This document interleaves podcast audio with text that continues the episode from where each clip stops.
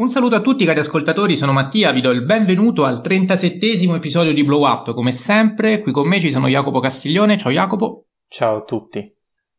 Ed Enrico Bacciglieri, ciao Enrico. Ciao a tutti. Allora, la 78esima mostra del cinema di Venezia si è appena conclusa, abbiamo registrato dopo l'assegnazione, cioè stiamo registrando dopo l'assegnazione del Leone d'Oro, quindi um, sappiamo come è andata la premiazione, sappiamo che ha vinto um, per la dodicesima volta un film francese che mancava peraltro da diverso tempo, ero andato adesso a ricontrollarmi gli anni, uh, mi pare che uh, prima um, il film precedente fosse addirittura risalente al 93, uh, siamo nell'ambito di Tre colori film blu di Kieslowski, che comunque è un regista polacco, e per arrivare a un regista francese dobbiamo arrivare addirittura all'87, quindi insomma la Francia comunque diventa il paese più premiato a Leone d'Oro, scavalcando Italia e Stati Uniti, che erano prima di questa premiazione, tutti e tre a 11 leoni d'oro. Non ho ancora detto qual è il film vincitore, ovviamente è Uh, L'Evenement, scusate la pronuncia francese, ma non è la mia lingua, quindi spero sia accettabile, uh, di André Divan, che, o Diwan forse è meglio perché Divan sembra troppo divano e, e non, non, non, ci piace questa, questa italianizzazione assoluta. Um, L'Italia comunque ha ottenuto qualche riconoscimento anche molto prestigioso, se pensiamo al Leone mm, d'Argento dato dal Gran Premio della Giuria eh, per È stata la mano di Dio di eh, Sorrentino e poi ci siamo accaparrati anche il premio Mastroianni che è andato a Filippo Scotti come miglior attore sorridente sempre nel film di Sorrentino e il premio speciale della giuria per il buco di Michelangelo Frammartino. Poi insomma eh, altri premi, Leone d'Argento miglior regia a Jane Campion per Il potere del cane, Coppa Volpi femminile a Penelope Cruz, Um, Coppa Volpi maschile invece a John Arsilla, questo forse è il premio più sorprendente di tutti, e poi il premio Sela per la miglior sceneggiatura a Maggie Gyllenhaal per The Lost Daughter. Um, per la seconda volta consecutiva vince una donna, il Leone d'Oro, e questo forse è un dato su cui magari possiamo cominciare ad intavolare una, um, così, un'introduzione proprio al, al, premio del Leone d'Oro e eh, andare anche un po' a capire quali possono essere le tendenze degli ultimi anni. Um, lo scorso anno l'aveva vinto Chloe Zhao con Nomadland, come sappiamo, e poi nella puntata di oggi comunque ci occuperemo dei Leoni d'Oro più recenti, di Nomadland abbiamo già parlato nella puntata numero 23, e quindi ci concentreremo su Leoni d'Oro del 2017, 2018 e 2019, che sono andati rispettivamente alla Forma dell'Acqua, Roma e Joker. Enrico, ti do subito la parola per cercare anche un po' di capire quali possono essere, secondo te, le tendenze, de, insomma, degli ultimi anni, cioè quali sono gli elementi di continuità e discontinuità di questa edizione rispetto alle ultime, che comunque avremo anche modo di andare piano piano a, uh, ad approfondire. Allora, sicuramente ho fatto un'analogia con Cannes, visto che eh, negli ultimi anni si dibatte se Venezia sta, tra virgolette, sorpassando Cannes, ma quest'anno entrambi hanno premiato donne, eh, tra l'altro entrambe francesi. E, ehm, e secondo me già un, un aspetto, diciamo, eh, che, che, riguarda proprio la questione della continuità, eh, va eh, realizzato nel tema del film, cioè eh, se eh, ne parlavo giusto ieri con un mio amico che saluto, eh, sostanzialmente se pensiamo al fatto che ehm, proprio Roma, che è uno dei film che tratteremo oggi, è una sorta di Amarcord ehm, rivisitato, è chiaramente un Amarcord eh, messicano di Quaron. Ehm, invece, il film che ha vinto il Gran Premio della giuria, cioè quello di Sorrentino, eh, è un Amarcord italiano di, di Napoli. Eh, e invece il film che invece vince il Leone d'Oro è un film che eh, tratta una tematica anche abbastanza forte, eh, attuale. Eh, prima abbiamo citato Chloe Zhao, mi sembra giusto dire che ricordare che quest'anno era in giuria ehm, e parole di Bong Joon-ho eh, è un film che eh, all'unanimità è stato apprezzato dalla, dalla giuria chiaramente è più difficile nel caso dei festival fare discorsi di continuità perché le giurie cambiano eh, ogni anno eh, non sono e soprattutto come dicevo anche a voi fuori onda eh, ieri sera eh, praticamente col fatto che sono poche persone, si generano tante sorprese, come ad esempio la Coppa Volpi maschile, eh, ma allo stesso tempo, e anche la sceneggiatura, che eh, già lì non a tutti è piaciuta, eh, diciamo come, come premio, eh, e ehm, chiaramente allo stesso tempo però eh, è più difficile parlare di continuità perché non è come ad esempio eh, un'accademia che è composta da eh, migliaia di persone e chiaramente eh, diciamo il pensiero comune inevitabilmente si va a uniformare e quindi eh, si va a decretare con più sicurezza un vincitore. Eh, pensiamo ad esempio a Nomadland che eh, era quasi scontato che vincesse l'Oscar dopo tutto il coronamento a ogni singolo festival e eh, cerimonia. Quindi insomma, secondo me l'aspetto femminile eh, è interessante perché la sceneggiatura ha una donna di un film tratto da un romanzo scritto da una donna.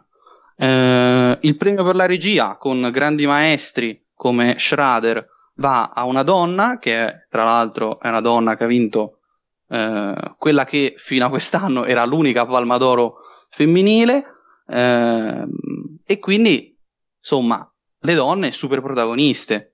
Eh, oltre vabbè a una leggenda come Penelope Cruz che vince la Coppa Volpi ma in quel caso gareggiano solo le donne quindi era ovvio che vincesse una donna eh, però insomma film che tratta dell'aborto che vince il Leone d'Oro. Premi alla regia a una donna e premi alla sceneggiatura a una donna di un romanzo scritto da una donna. Insomma eh, secondo me quest'anno si è si è veramente fatta la storia su, su, più fronti. E quello forse più interessante è proprio il fatto che sia la Palma sia il Leone sono entrambe da, date a una donna, di solito era data da un uomo, quindi eh, quest'anno invece si sono proprio eh, ribaltate le carte in tavola, così tiriamo fuori anche il collezionista di carte, che è uno dei pochi film del concorso che mi sa che abbiamo visto tutti e tre eh, e basta.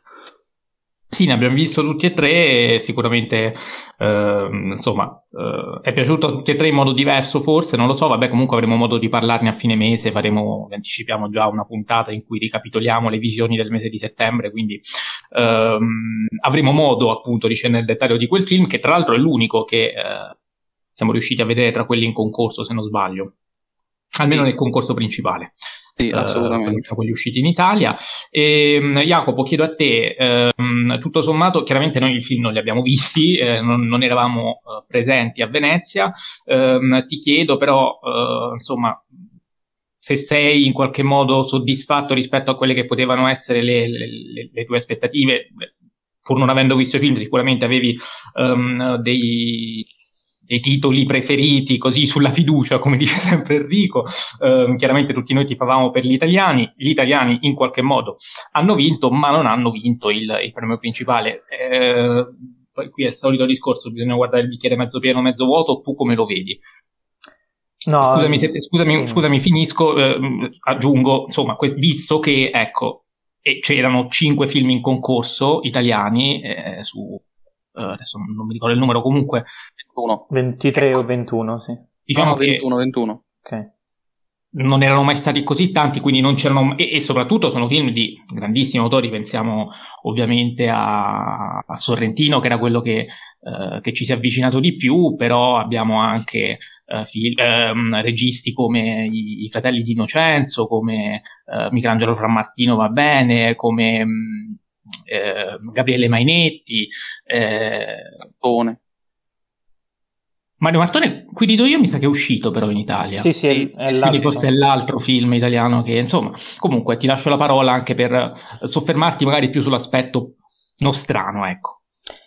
Sì, un dispiacere, diciamo, più che un bicchiere mezzo pieno, mezzo vuoto, quel che sia, diciamo, sicuramente un dispiacere perché eh, credevamo tutti che Sorrentino eh, avesse poss- la possibilità di portarsi a casa il premio più ambito, e così non è stato, purtroppo.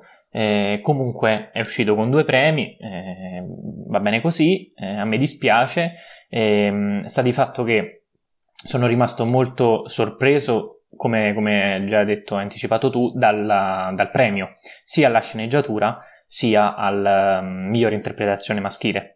E, ehm, e un grandissimo dispiacere per l'assenza di, di Paul Schrader, che poteva vincere regia, poteva vincere sceneggiatura, poteva vincere attore protagonista, poteva vincere tutto. E un, un autore, un mostro come lui, un mostro sacro che non ha mai vinto nulla di, di importante ehm, e chissà quanti altri film potrà girare, ehm, era secondo me fondamentale premiarlo in questo caso. Non è, non è, non è successo, eh, amen, si va avanti. Ehm, per gli italiani, ecco, sono contento per Fra, Fra Martino che che purtroppo non conosco, se non sbaglio ha due film in, in, in carriera, due o tre, e, mm, tra l'altro molto apprezzati all'estero. E per l'innocenzo è un percorso particolare, è il terzo film, quindi non mi aspettavo eh, premi esagerati, eh, però per Sorrentino, ripeto, è grande, grande delusione, però la, la, eh, diciamo, la giuria, come ha detto giustamente Enrico, cambia ogni anno, è imprevedibile, non so quanto Bong eh, sia stato influente, eh, a me sembra che lui forse è quello che, che, se ne frega di più, non so quanto abbia, abbia deciso lui all'interno del, di, diciamo delle, loro, loro, delle loro riunioni, eh, però ecco una cosa è certa che e quest'anno a, a, Cannes ha vinto una regista donna che parla di un film eh, sulla figura femminile, sul sesso, eh, sull'amore eh, diverso. Ora il, il, film non l'ho visto, però ho letto tantissime recensioni e quando uscirà a fine settembre ne parleremo. E, mh, inoltre, anche qui a Venezia vince un film con, come dice Enrico, una tematica eh, attualissima che è quella dell'aborto. Enrico non l'ha detto, ma si parla di aborto nella Francia degli anni 60 e, ehm, e vince una regista donna e le, la, Berni, la, Berlinale eh, di quest'anno pure non vince una regista donna, ma vince un, un film eh, a tematica femminile, perché comunque eh, Bad Luck in Banging or Looney Porn parlava di questa, di questa insegnante che, vabbè, lascio ai più curiosi di andare a leggersi la trama. E, ehm, quindi è sicuramente eh, tutto questo. Eh, tutto questo vincere da parte delle donne, oltre che sicuramente meritato, eh, è un, un, passo avanti che eh, negli ultimi dieci anni sicuramente diventa significativo perché mm, non era mai successa una cosa, eh, una cosa, del genere. Avete già detto che a Cannes, a parte Jane Campion, eh, soltanto quest'anno c'è stata la seconda premiata eh, come, come, miglior film eh, Palma d'Oro, quindi ecco, i tempi stanno cambiando e um, i tre film che analizzeremo oggi, secondo me, sono già il sintomo di una Venezia diversa, che forse quest'anno si è un po', ehm, è un po' ritornata sul binario festivaliero, se vogliamo chiamarlo così. Comunque, grande annata, non vedo l'ora di vedere tutti i film italiani, soprattutto al cinema. Tutto bene, allora direi che possiamo già cominciare quindi con eh, l'analisi del primo film eh, dei tre, appunto, Leoni d'Oro che andremo ad analizzare quest'oggi. Si tratta della Forma dell'acqua, film di Guillermo del Toro del 2017, presentato per l'appunto a Venezia inevitabilmente, altrimenti non avrebbe potuto vincerlo. 13 candidature agli Oscar e 4 statuette portate a casa, statuette che pesano, visto che ha vinto miglior film, miglior regia, miglior scenografia e miglior colonna sonora. Um, allora, io, eh, questo forse è il film più divisivo, quindi probabilmente cominceremo male, nel senso... Senza forse.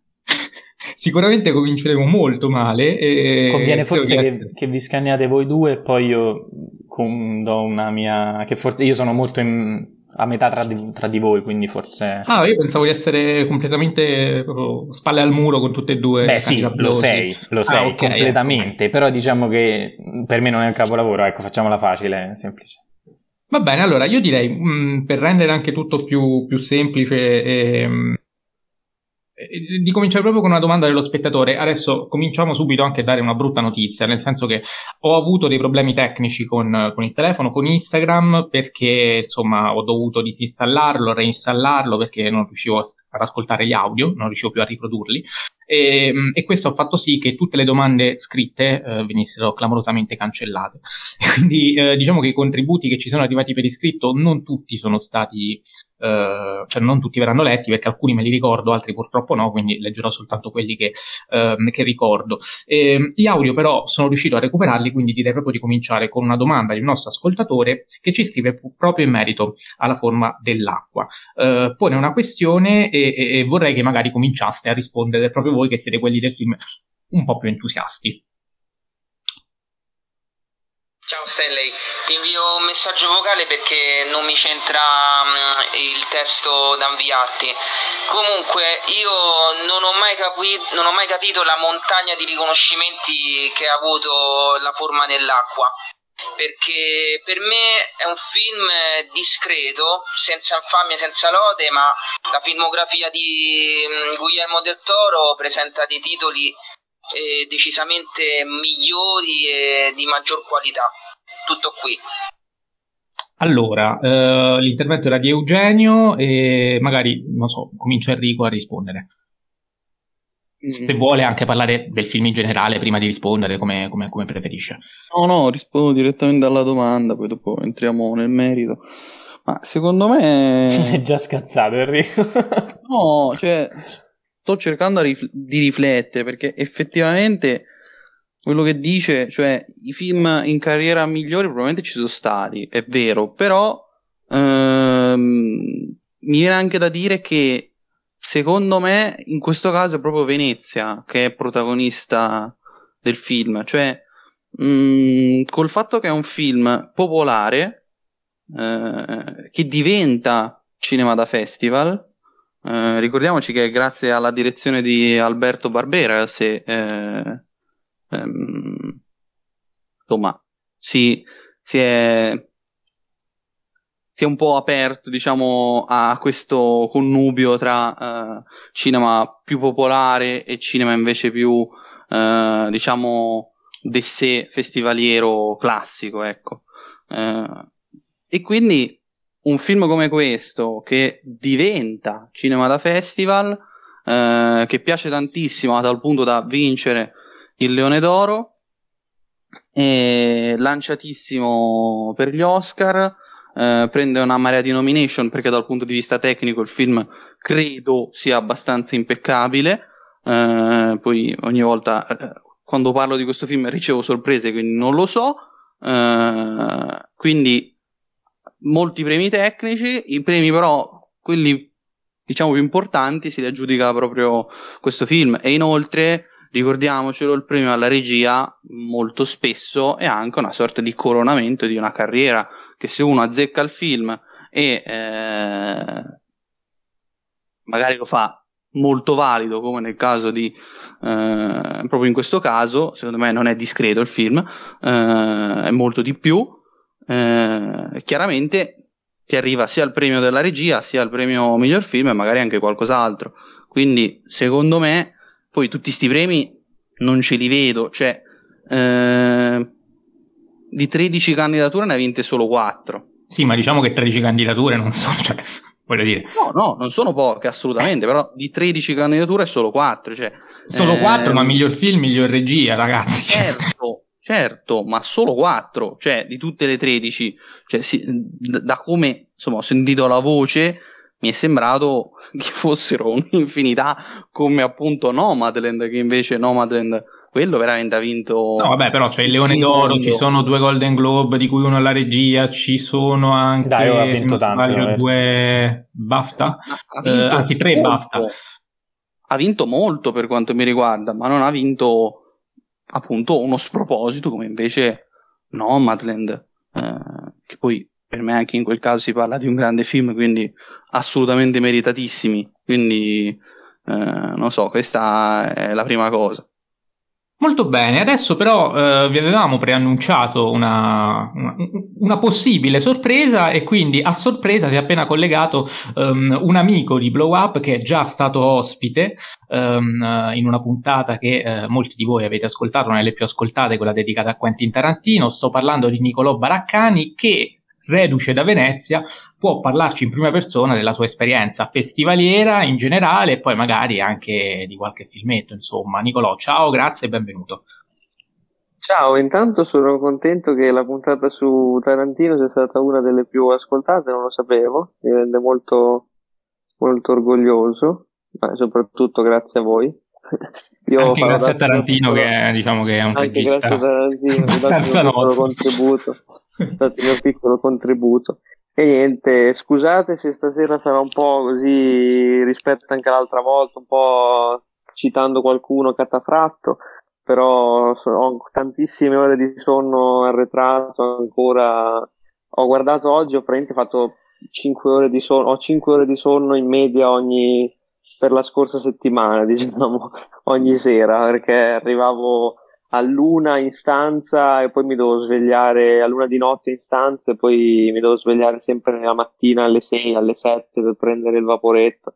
Diciamo che a livello di esperienza è sicuramente un'esperienza arricchente perché è anche soltanto il fatto che riesci a vedere in prima persona, a conoscere, a parlare anche persone, personalità che segui, parlo soprattutto a livello giornalistico che segui, che leggi fai nomi, eh, fai tutto nomi. l'anno. Gabriele Niola. Nomi, eh, Gabriele Niola, poi ho assistito in diretta a una live di Bad Taste proprio come pubblico osservante e, e niente, quindi cioè, oltre a Gabriele Niola poi beh, anche altre persone che, che, che, che con cui che, mi, che seguo su, su Instagram uh, in generale, cioè, per non fare più tanti nomi, farne una, una sequenza, una lista della spesa, però a parte anche per questo, per vedere, per passare 11 giorni immerso eh, nel cinema, farsi tre proiezioni al giorno, 3-4 proiezioni al giorno è un po' sfiancante alla lunga, però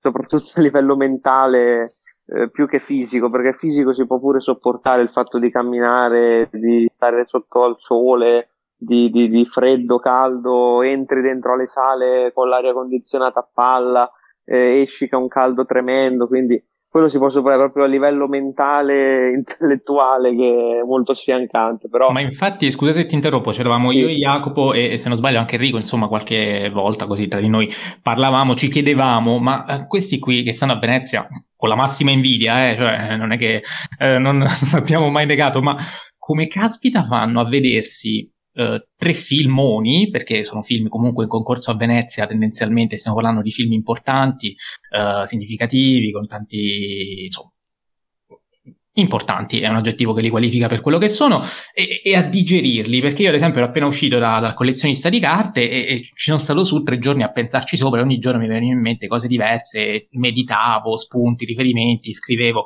ma avevo visto un film.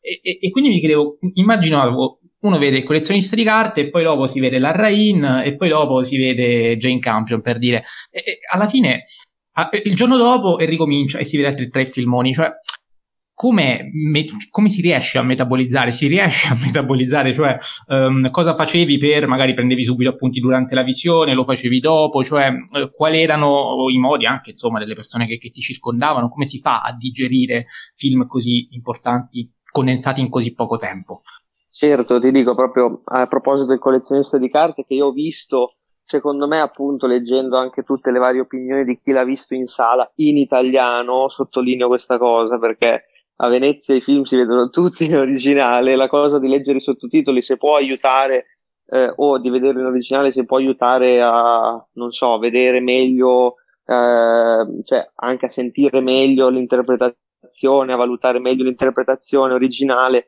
eh, diciamo che distoglie soprattutto dalla lettura dell'immagine, dalla, dall'analisi dell'immagine di quello che, che, si vede appunto sullo schermo. Quindi il collezionista di carte che c'è tutta quella sequenza iniziale in cui spiega il gioco, in cui eh, il gioco diventa metafora, allegoria, eccetera, di una condizione, cioè già quello, dovendo leggere i sottotitoli, perché ho visto che c'erano anche delle sovraimpressioni e tutto, eh, secondo me distoglie anche molto dalla comprensione. Parlando proprio del collezionista di carte che riguarderò eh, prima di subito, diciamo appena uscirà in un video, eh, io quel giorno. È al cinema mattina... in Italia comunque, è in sala. Sì, eh, se, quando, dovrei avere anche il tempo di riguardarmela al cinema. Mi piacerebbe riguardare, però adesso a settembre adesso iniziano tutte. Oggi ho guardato Shang-Chi, sono riuscito a guardare Shang-Chi, poi eh, ci sono tutte le varie uscite, quindi se riesco me lo vado a rivedere. Però già che ho detto, già l'ho visto ah, pagando l'accredito tutta Venezia, pure spenderci anche i soldi, al massimo lo prendo in Blu-ray così eh, lo, ce l'ho lì, lo posso guardare quando voglio, lo posso analizzare come voglio. E, no, dicevo proprio quel giorno eh, ho guardato la mattina Sorrentino, che già è una bella, un bel film, cioè proprio anche a livello di, di esperienza, a livello di coinvolgimento, una bella, eh, una bella mazzata.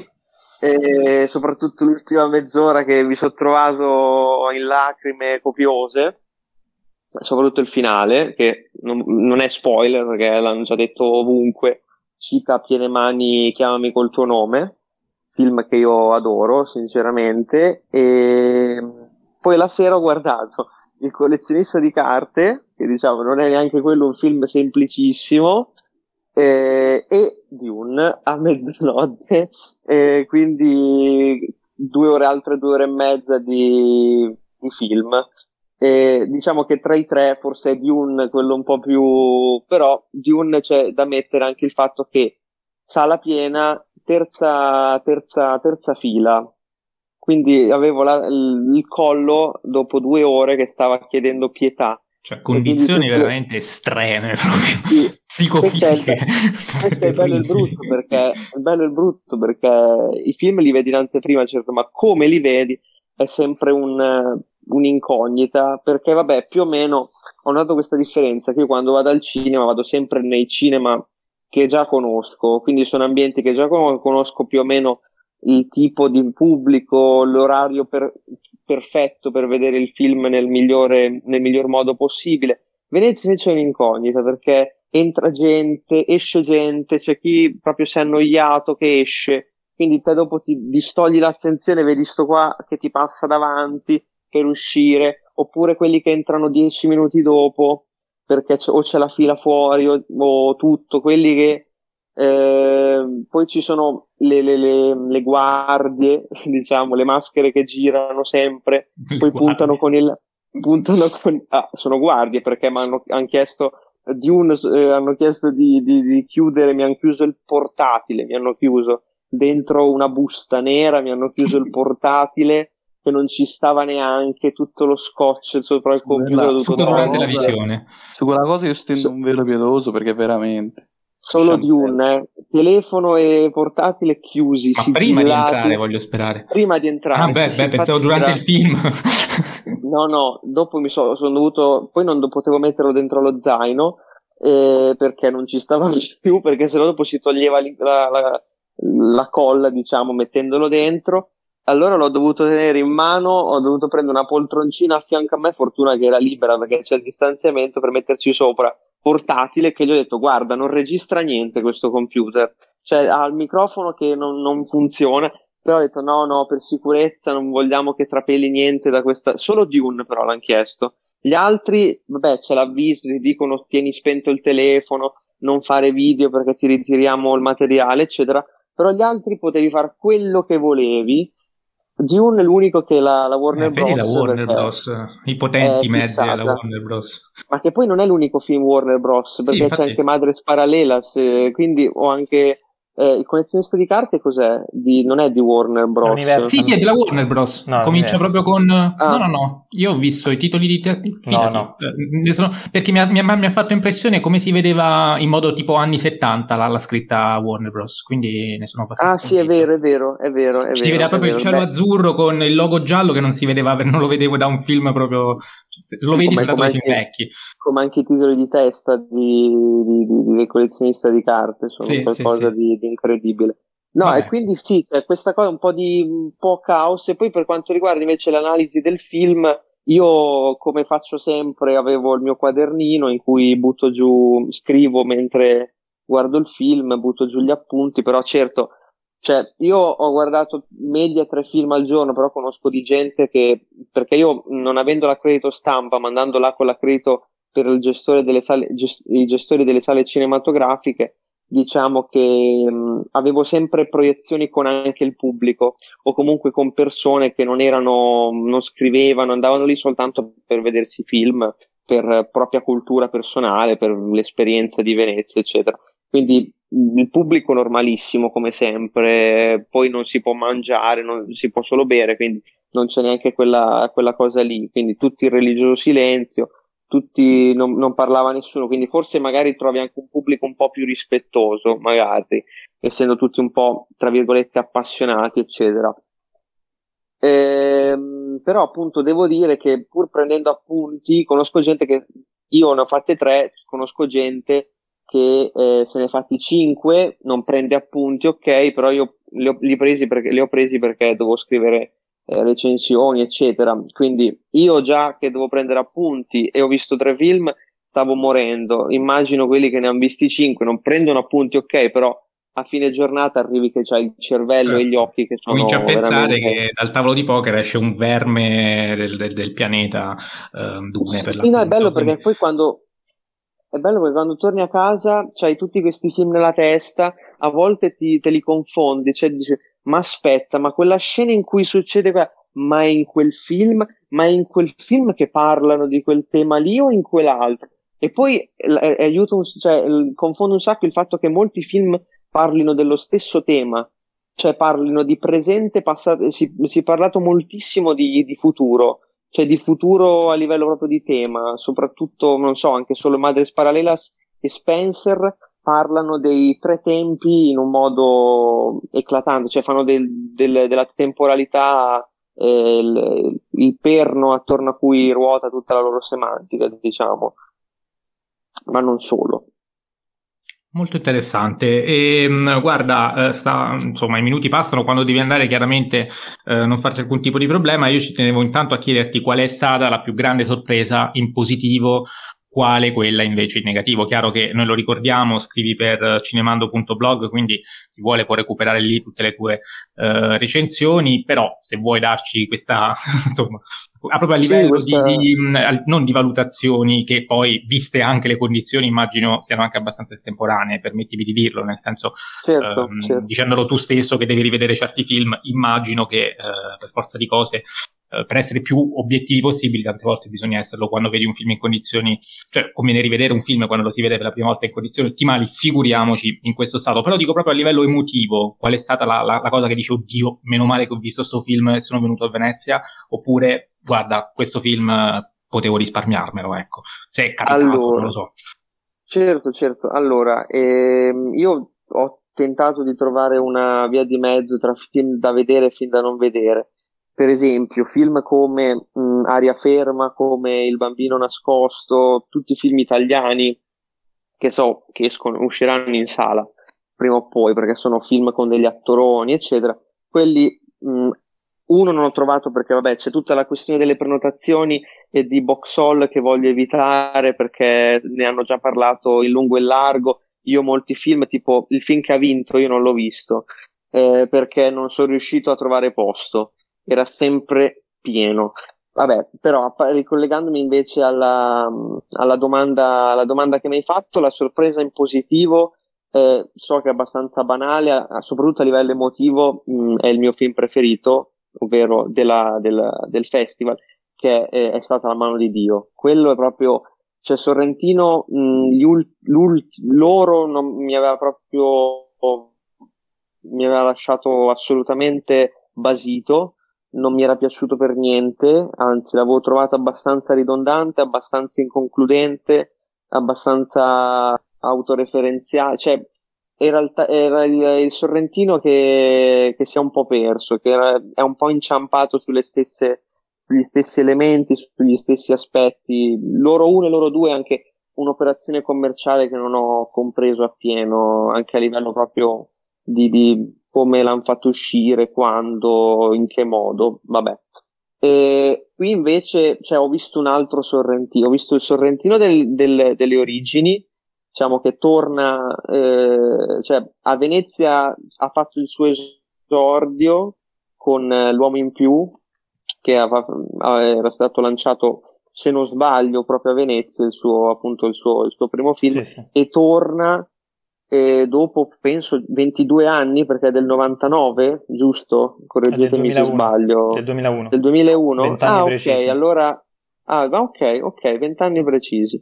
E torna appunto a Venezia con, con un film in cui si, si spoglia di, di qualsiasi, eh, di, di, qualsiasi, possiamo dire, di qualsiasi strumento, di qualsiasi eh, espediente, elemento caricato, elemento eh, vignettistico, cioè c'è un po' di vignettismo, c'è un po' di maschera, c'è un po' di satira, c'è un po' di esagerazione, eh, soprattutto in qualche personaggio che sembra veramente eh, molto macchiettistico anche per quello che dice, per quello che fa, eh, soprattutto nella prima parte, che è molto, molto commedia, molto, eh, molto sorrentino che tenta di fare Vitelloni che tenta di, cioè Sorrentino più felliniano, più orientato verso, verso Fellini, che tra l'altro c'è nel film, è stata la mano di Dio, appare in un cameo, anche se non si vede, c'è un cameo eh, di voce, c'è questa presenza di, di Fellini che lui vede. Eh, ma è la seconda parte, cioè, c'è un prima e un dopo in questo film, c'è il prima, eh, non faccio spoiler, della morte dei genitori e il dopo.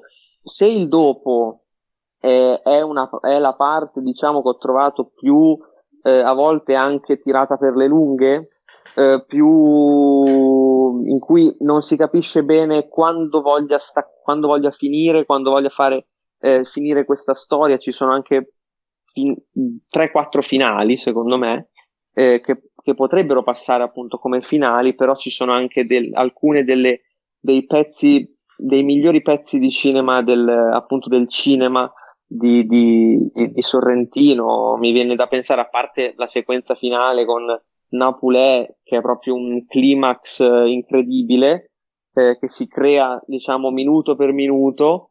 Eh, poi, ma c'è anche una sequenza in cui Sorrentino gioca proprio sul pelo cioè del, del ridicolo, sul pelo eh, della, della risata della risata involontaria eh, ovvero la prima volta di, del protagonista, diciamo, la prima volta del suo alter ego, che non voglio spoilerare con chi, non voglio svelare con chi perché è parte della sorpresa. Io veramente ero lì che non ci stavo credendo, però la, la, la, la sequenza è stata è scritta e diretta con una dolcezza e di una sensibilità veramente sbalorditive. Cioè, io non riuscivo a credere, ho detto, questo è, questo è Sorrentino.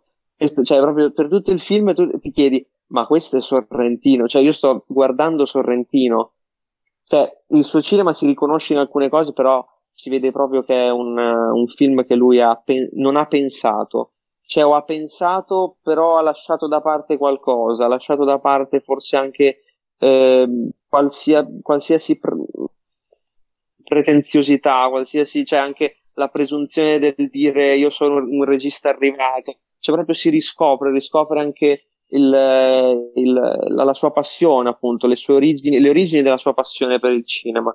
Quindi abbiamo anche la dolce vita nel modo, nella, nella rappresentazione della donna. Quindi abbiamo Fellini, certo che lui tenta sempre un po', diciamo, di omaggiare in, nei suoi film, a volte anche andando un po' troppo in là.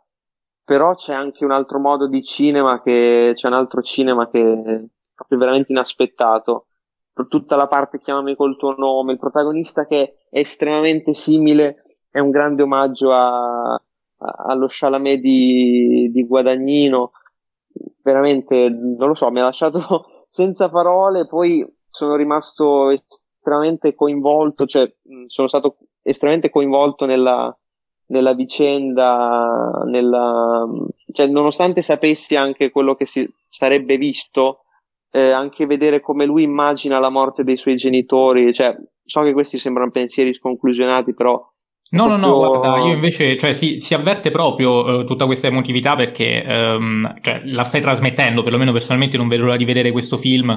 Um, e, e, non vedo l'ora di vedere questo film, soprattutto da adesso che ti ho sentito parlare, perché prima sì, lo aspettavo, però uh, era, era, era, il film di Sorrentino, adesso invece è qualcosa di...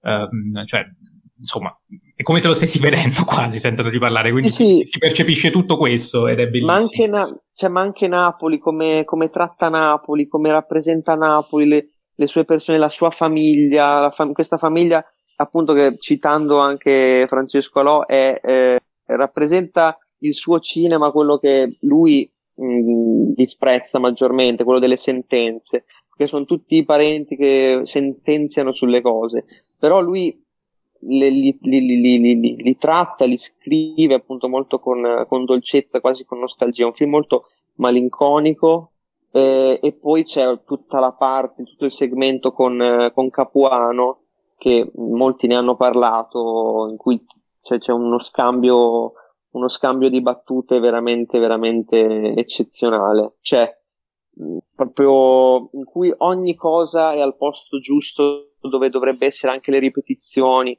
anche quello che fanno i personaggi, dove lo sceglie di ambientarlo, eh, il modo in cui rappresenta, in cui pone i personaggi nella scena, cioè veramente non, non, non, non so cosa dire. E finalmente uno che rappresenta gli anni Ottanta, ma mh, mm, li rappresenta bene, cioè non è una classica nostalgia anni 80, sì, lui ha il Walkman con le cuffiette, va sempre in giro con questo Walkman che lo rende un po' anche un personaggio appunto vignettistico, tutti hanno una caratteristica che li descrive appunto come nel cinema di Sorrentino, hanno sempre tutti un elemento caratteristico, car- proprio che li, li, li, li, sottolinea in quanto tali, in quanto personaggi, in quanto, in quanto caratterizzazione, però non so, escono, escono fuori in un modo diverso i personaggi, soprattutto Servillo, che si spoglia anche lui della, del suo, del mito del grande attore italiano contemporaneo in questo film. Proprio anche lui una semplicità nel, nell'espressione, nella, nella recitazione. Non lo so, proprio veramente mi è entrato dentro, non vedo l'ora che esca su Netflix o al cinema dove il cinema in cui uscirà, sicuramente a Bologna uscirà. Sicuramente da me no, ovviamente. Va bene, no, invece per no, quanto riguarda... Essendo, essendo, sorrentino potrebbe avere una distribuzione un po' più decente. Speriamo, speriamo. Ah, e si va verso l'Oscar, secondo... cioè verso almeno una, una nomination miglior film straniero, però agli americani è piaciuto da impazzire questo, questo film. Ecco, e, e anche perché è importante capire il pubblico americano come può. Beh, agli americani piace più, di, più, più che a noi, probabilmente. Ecco qua. Vabbè, la puntata l'abbiamo fatta sulla grande bellezza. Quindi... Questo è un altro discorso. Ne abbiamo già parlato. E invece per quanto riguarda la delusione, se magari in modo più sintetico vuoi dirci, se c'è stata. Sì, certo, certo. E, boh, mh, finché non mi sono piaciuti, vabbè, adesso non voglio, mm, non voglio, nominare l'elefante nella stanza, non voglio no, no, nominalo. nominalo. Non lo nomino, non lo nomino. Non Michel Franco, dai, su. Sì, sì, ovvio, Michel Franco, ovviamente, capolavoro. Reduce dal Gran Premio dell'anno scorso. Un film in cui Tim Roth eh, fa se stesso distrutto dalla vita, annoiato dalla vita per un'ora e venti. Ecco, l'unico pregio di quel film, veramente pregio, è che dura poco ma la, pa- e, la, e la prima parte però mi era piaciuta perché nella sua in, proprio nella sua incompiutezza. Stiamo cioè, parlando di quello... Sundown, giusto? Di Sundown, giusto. Okay. C'è proprio lui che fa cose, si prende la birra, sta in spiaggia. A me, piace, a me piaceva, a me rilassava. Non lo so, era, ero lì che mi stavo godendo questa cosa con lui sul, sullo schermo, proprio così. E poi dopo però quando inizia a metterci dentro i, i complotti, la denuncia delle, delle classi borghesi, che, dei proprietari terrieri, dei proprietari degli allevamenti intensivi che tolgono l'acqua al mondo povero, al mondo in generale, ma soprattutto ai poveri, eh, di quelli del terzo mondo, in cui come appunto il, il paese, non penso sia il Brasile, cioè, tanto per dire che non me lo ricordo già più, in cui si ambienta il film. Comunque poi dopo ci mette que- tutta questa critica che Dovrebbe piace molto agli il Messico. Il, ah, il Messico, giusto perché parlano di Acapulco. Anche perché lui è giusto, messicano, se non sbaglio. Giusto, giusto. è vero, è vero, sì, è vero, okay. è vero. Sì, scusate, Bra- il Brasile è un'altra cosa. di Acapulco. Il Brasile in un altro film, scusate. Ecco. E, sì, ci sono ta- queste, è tutta una, un'edizione molto, molto America Latina, per citare anche il certo, film dei, di Innocente. Ah, Spencer, esatto. però il regista, perché Spencer... Sì, no, ma poi ho visto eh, qualche film alle giornate degli autori, qualcosa che anche... Poi ho visto The Box, eh, La Caja, quello, quello è ambientato anche quello in America Latina. E quindi niente, Sundown eh, stendiamo un velo pietoso, poi c'è Halloween Kills, non vi sto manco a dire, il primo, il reboot, mi era, piaciu- piaciucchiato. C'era quel piano sequenza incredibile in cui c'era Michael Myers che si fermava davanti a una culla di un bambino, ecco, quello mi aveva fatto venire veramente i brividi, ma proprio, proprio sequenza solo colonna sonora e, e, immagine, quella mi aveva fatto venire veramente i brividi, e poi vabbè, Elefante e Dune. Dune è la mia grande delusione. Cioè, che poi qui, sarebbe stato un. Qui ci fermiamo perché. e qui ci fermiamo perché se no mi partono. No, non vorrei essere scurrile, non vorrei far diventare. Non vorrei mettere explicit eh, vicino alla, alla vostra puntata, quindi ehm, non, non, non, non, so, se volete che parli, parli. No, no, qua rimandiamo alla tua recensione, anche perché comunque poi noi la puntata la faremo, come dicevo, come parleremo del collezionista di carte, parleremo anche di Dune che uscirà settimana prossima, anzi questa settimana per voi che ci state ascoltando, Giovedì. il 16 settembre, quindi avremo tutti modo di, eh, di parlarne, ma anche perché eh, poi pure qui ci sono i super... Eh, che, che, che, che, cambiano su tutto, non vogliono sapere nulla e non segue la Warner Bros. E c'è Jacopo che poi adesso eh, io immagino sia già pronto a difendere un film che non ha visto sulla fiducia. Perché no, ma fa bene, per quello fa benissimo il buon Jacopo. Questo silenzio è molto eloquente. No, devi, devi difenderlo perché deve, deve incassare. Perché ecco. io, voglio, io voglio vedere come fa a chiudere. Come ecco. fa in un film di altre due ore e mezza a chiudere un, un, un racconto che non è manco arrivato alla ciccia. Bene, fermiamo. Jacopo, non rispondere, bravo, continua così. no, facci, però facci sentire che sei vivo più che altro. Ho crashato l'oggettivo, per forza. no, no, Denis Villeneuve è un genio. Ok, perfetto. Okay. E, e, ehm, Era una frase de- da testa. Sì. Enrico, se vuoi fare qualche domanda al nostro ospite prima di salutarlo solo chiedere brevemente, visto che eh, il Palmarès, eh, il Leone d'Oro non l'hai visto, eh, il tuo film preferito è il Gran Premio, volevo chiederti eh, le due particolari sorprese che ci sono state nel Palmarès, cioè eh, sceneggiatura eh, a Maggie Gyllenhaal, si pronuncia così Mattia, mi ero dimenticato ah, di correggere. Gyllenhaal? Gillenol. Gillenol? Sì, ah, è Gillenol. Okay. Pensavo eh, Gillenol. In realtà, in realtà dovresti anche fare un suono strano sulla O, ma... Sì, perché è svedese. È svedese. Eh, è tipo Gillenol, mi sembra una roba del genere. Comunque, al di là di questo, eh, e poi l'altro, il, eh, la Coppa Volpi al polpettone filippino di 208 minuti. Entrambi i film che non ho visto. Ah, no, nemmeno The Last Daughter hai visto. Neanche quello perché era pieno anche quello. Perché sai perché? Perché c'era la Coleman e perché c'era la Buckley e perché è di Netflix. Quindi Parlaci era... della, della, Campion, se della Campion. il Leone allora, d'Argento la miglior piaciuto, regia. Perché... A, me, a me è piaciuto. Regia mm. non so se gliel'avrei dato, ma mm. neanche altro premio. Cioè, io non gli avrei dato nessun premio alla Campion, però capisco perché gliel'hanno dato. Mm. Quindi la regia per... chi l'avresti data se non a Sorrentino? Eh, al, no, mm, ti, starei, ti, stavo per dire Almodovar, però non, no. Perché mm. Dolori, no? Gloria, Dolori Gloria era cento volte più, più bello.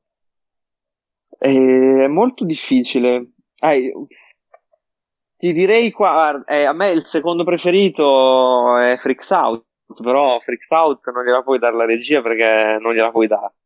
Ok. E, perché la, reg- cioè, la regia di Freaks Out eh, è veramente, veramente clamorosa. Cioè, si porta tutto il discorso di Jig su tutt'altro piano. E diamo la Freaks Out. Su, su tutt'altra, ma è stupendo, come dicono. Io l'avrei, data su, io l'avrei data lo stesso anche quella a Sorrentino, però secondo me la Campion pote- può anche stare, oppure alla Rain. Alla oh, Rain, no, post, mi hanno chiuso con il nome migliore del festival. Volevo arrivare lì. Molto bene. Scusa, mi stavo dimenticando perché di, di, di Spencer mi ricordo moltissimo la, l'interpretazione di, in inglese, non guardatelo in originale, Spencer, fatevi un favore. E guardatelo in italiano perché c'è la, la, la, la steward che finge moltissimo un accento inglese e lo finge a volte bene, a volte molto male. A volte sembra quasi che debba dire le battute e poi scappare da qualche altra parte. Perché molto invece bene, molto cioè, veloce. molto male, ma diciamo molto bene. E, mh, Nicolò, noi ti ringraziamo. eh, Grazie sei, stato, sei stato prezioso, Grazie. gentilissimo, come sempre. È stato un ritorno piacevolissimo, spero, ovviamente anche per i nostri ascoltatori. E, mh, non so, vabbè, se vuoi rimanere, rimani pure, per noi non c'è alcun problema, altrimenti, ehm, altrimenti ti salutiamo come, come preferisci. Se vuoi tornare al tuo sonno, noi ti capiamo perfettamente. Vado, sì, torno, torno in letargo che ho altre tipo mi- minimo 10 ore da recuperare, quindi vi Va benissimo, ci ascolterai in differita, allora ti ringrazio, un abbraccio Certo. e a presto. Ciao Nicolò, Nico. grazie. Ciao, Ciao, grazie. ciao a tutti quelli che ci stanno ascoltando, ciao. Viva Fellini. Ecco, stavo per dire Vedi viva che- Sorrentino. so- vedi che sono studiato. Eh no, volevo, voglio fare una citazione oggi. bravo, bravo. Molto Toccherà bene, molto bene. Jacopo, eh, a fine puntata. Certo, certo. Dovrei, devo dire- cambiare, No, no, devo- necessariamente. Va bene, vediamo alla fine che, che cosa mi Direi viene in viva. Sorrentino, che è il nuovo Fellini, se vogliamo. Ma va, va, vaffanculo. Eh, Jacopo, vabbè. Allora, torniamo alla forma dell'acqua. A proposito di, eh, cioè, continuiamo a mandarci a quel paese parlando della forma dell'acqua, Esatto. dal momento che insomma avevamo già cominciato. Ehm, come dire, eh, io magari adesso faccio sentire eh, il, il contributo eh, di un altro ascoltatore, anche lui ci ha mandato l'audio, si parla, sto parlando di Worldwide Cinema, Filippo. Ehm, Grande, spero che ci ha, mandato, ci ha mandato tre domande, eh, questa qui è la terza perché lui ce l'ha mandata in ordine inverso, è partito da, da Joker e, poi a scendere, quindi sentirete dire tipo terza domanda. E, e così eh, prendo, parto dalla sua domanda per parlare di questo film. Ecco, forse mi viene più, mi viene più comodo. E terza domanda sulla forma dell'acqua, eh, vorrei sapere, diciamo, come mai Mattia eh, ha visto così male, malissimo questo film, secondo me meraviglioso, eh, proprio spudoratamente eh, antimilitarista, eh, anche antirepubblicano, a favore delle diversità, eccetera. Eh, da che ho capito per, per te è stata una cosa abbastanza banale, eh, troppo melensa, però eh, insomma secondo me non si discosta dai migliori film, per esempio sia di Guillermo del Toro, che, che segue la sua poetica, che anche di Tim Burton, per esempio, che fa Eh. i film sugli emarginati, ma chiaramente, spudoratamente, quindi senza neanche nascondersi con quella spocca autoriale. Quindi non, non ho, diciamo, non capisco bene la tua critica perché dovrebbe essere negativo, che ispira valori come accettare il diverso, anche se lo fa in maniera così, ripeto, eh, sì, esplicita e senza nascondere. Scusate, continua di qua. Si è interrotto l'audio comunque non nascondendosi in una maniera appunto anche qua pop eh, che riprende i vecchi immaginari, li rielabora anche in contesti storici, insomma. Mi sei sembrato molto severo, ecco. Applausi. Ovviamente- Applausi. Applausi. Applausi, grande Filippo. Torna Si al parte nostro da- podcast, per favore. si parte da un non detto perché ovviamente ho scritto la recensione su, su Letterboxd, lui l'ha letta e quindi poi mi ha inviato questa domanda e, e proprio in questa recensione Non faccio solo, presente ma ricorda anche la storia che poi ho pubblicato, in cui tu hai espresso Forza. ampiamente un odio nei confronti del film, praticamente. Allora, allora, andiamo con ordine, andiamo con ordine. Io adesso dico la mia e poi voi, eh, in modo più o meno ordinato, eh, mi, mi- mi dite- dicete, mi dicete male, Ah, come dicevo. rinciamo, ti rinciamo. Così Allora. torniamo a Dune. Così torniamo a Dune. Eh, diciamo che intanto, ehm, prima che poi mi scorro la domanda, eh, si parte da, mm, da- cioè la domanda specifica è cosa c'è di male nel messaggio, eh, nel veicolare un messaggio di, di- di inclusione del diverso, di elogio alla marginalità, perché il messaggio di fondo è ovviamente questo.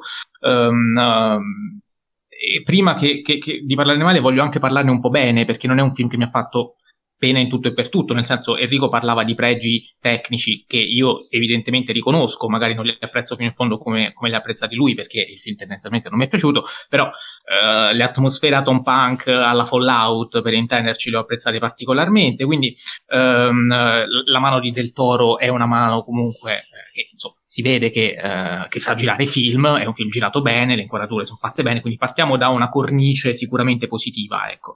Um, e su questo penso che più o meno siamo tutti d'accordo. Se sono d'accordo io con voi, quindi sì, siamo tutti d'accordo.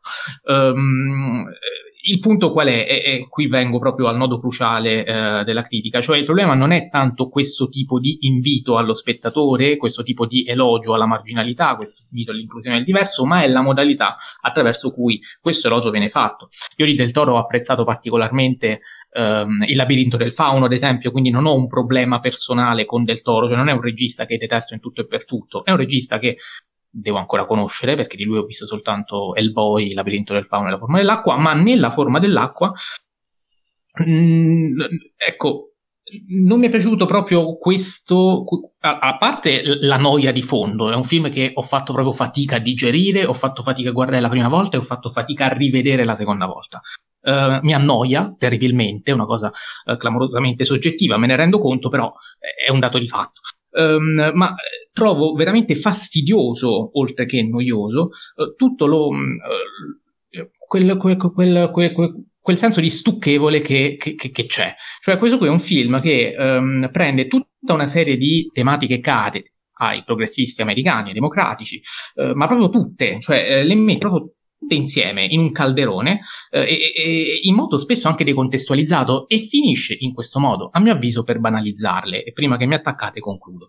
Uh, se tu prendi tutti insieme. Uh, l'omosessualità, uh, la molestia sulle donne, uh, l'antimilitarismo, l'emarginazione per gli handicap, per i lavori umili, per il precariato, il razzismo, visto che a un certo punto ci sono anche i neri in tv che vengono presi a bastonate, cioè metti tutto insieme e, e mischi fotografi con un bellissimo verde acqua e alla fine hai fatto il film che, che, poi ha avuto il successo che ha avuto, ma è una cosa, secondo me, veramente fastidiosa il fatto che tutto questo viene messo insieme e non viene sviscerato nel modo adeguato. Ecco, um, ok l'invito, ok il messaggio che io definisco buonista, chiaramente in senso dispregiativo, ma se tu me lo fai con questa superficialità, con questa noia, con questa pesantezza, in modo così patetico, perché di fatto siamo di fronte a una sorta di uh, bella e la bestia, eh, così. Io, io, trovo anche tutto questo molto puerile e vengo all'ultima critica.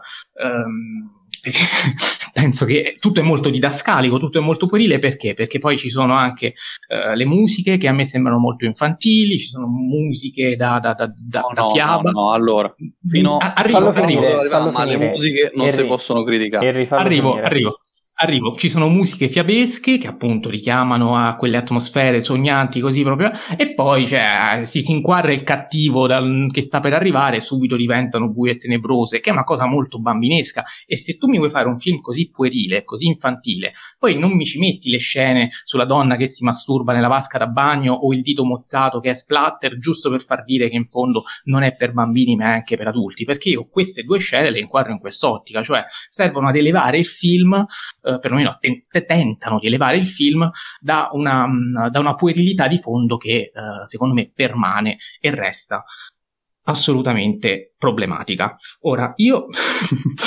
lascio la parola ad Enrico che piano piano comincia a, a confutare le varie argomentazioni che ho buttato sul tavolo. Sarei anche d'accordo se fosse vero ehm, quello che dici, eh, però c'è una piccola, anzi, ci sono diverse piccole cose che o non hai notato o fai finta di non notare. Eh, perché per quanto mi riguarda, eh, la questione, quella che dici del calderone, non è banale come la fai tu nel film. Assolutamente. Cioè, l'effettiva gentilezza, per dire, del barista è spontanea, è genuina quando scopre eh, l'omosessualità del vicino di casa di Elisa, a quel punto la facciata scompare, la maschera eh, cessa di esistere. Eh, e altra cosa, non è vero ad esempio la questione del razzismo. Eh, il marito di, di Delilah, che è eh, un nero, eh, tradisce completamente la, sia la moglie che la, che, che la protagonista. Inoltre, eh, tutte queste faccende non sono semplici, perché appunto c'è una questione anche abbastanza morale, perché il film, e qui arriviamo secondo me alla grande genialità del film che non è per niente banale, visto che citavi La Bella e la Bestia, è, diciamolo, è un cazzo di musical sto film. È un musical. Ha tutti gli effetti, quindi non ti piace, visto che non ti piacciono i musical. Eh, mi pare normale.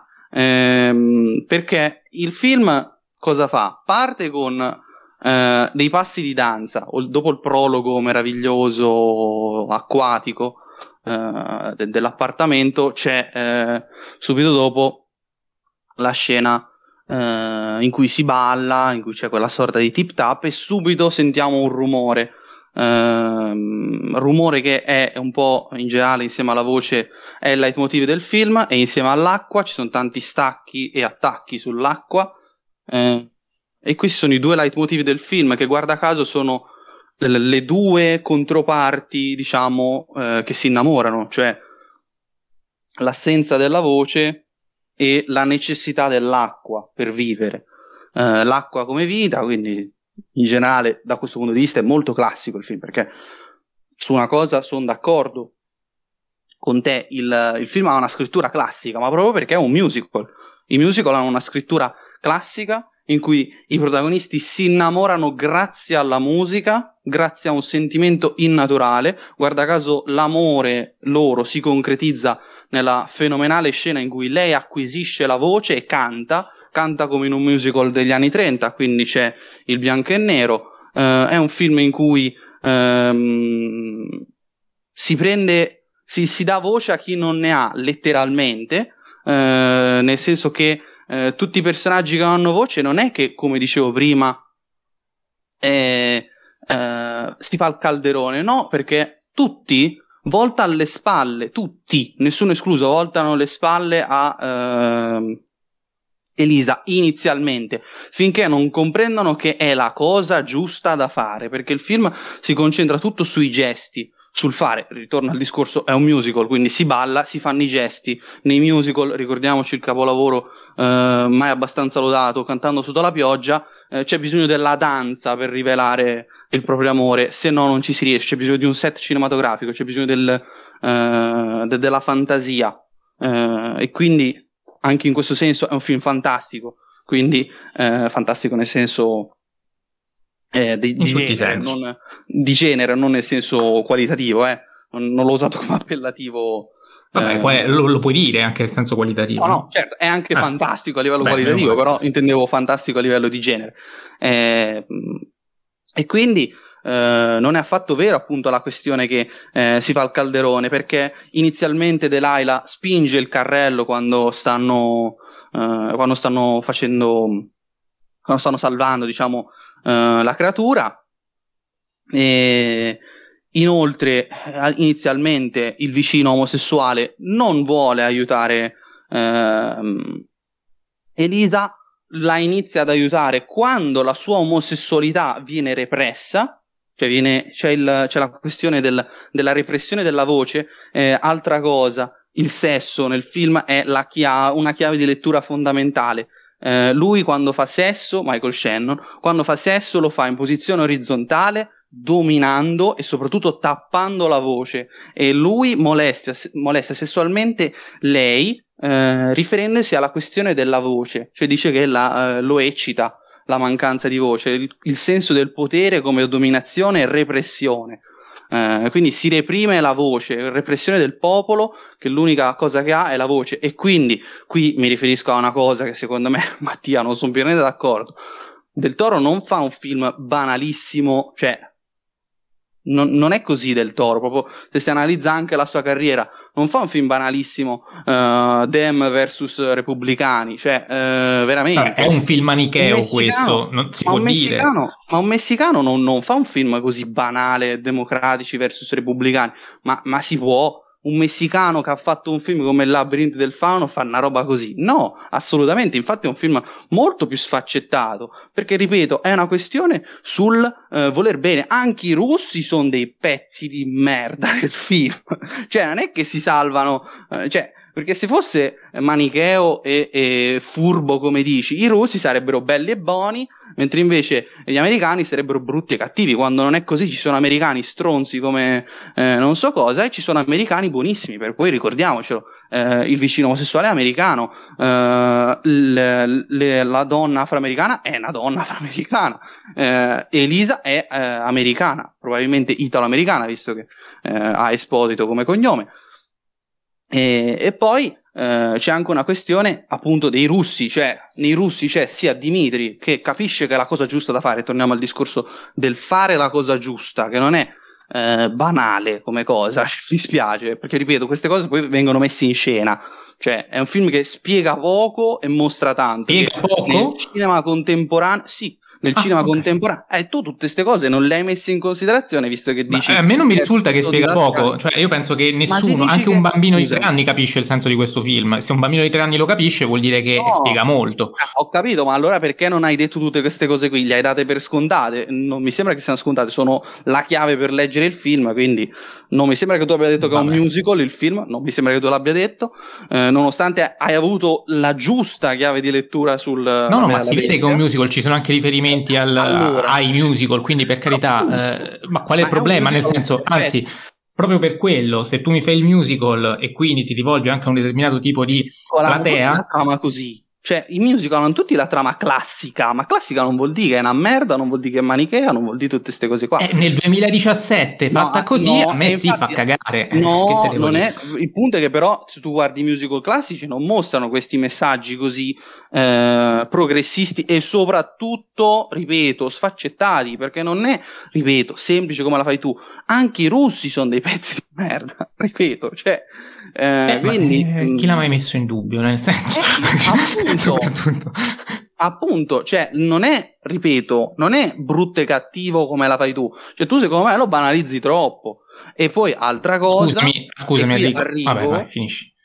Qui arriva una cosa che secondo me è appunto una grande rivoluzione nel genere eh, del musical, eh, cioè eh, la questione dell'innamoramento cioè, è vero che ci si innamora sempre nel musical, ma l'innamoramento spesso nel musical è un colpo di fulmine. In questo film non è un colpo di fulmine.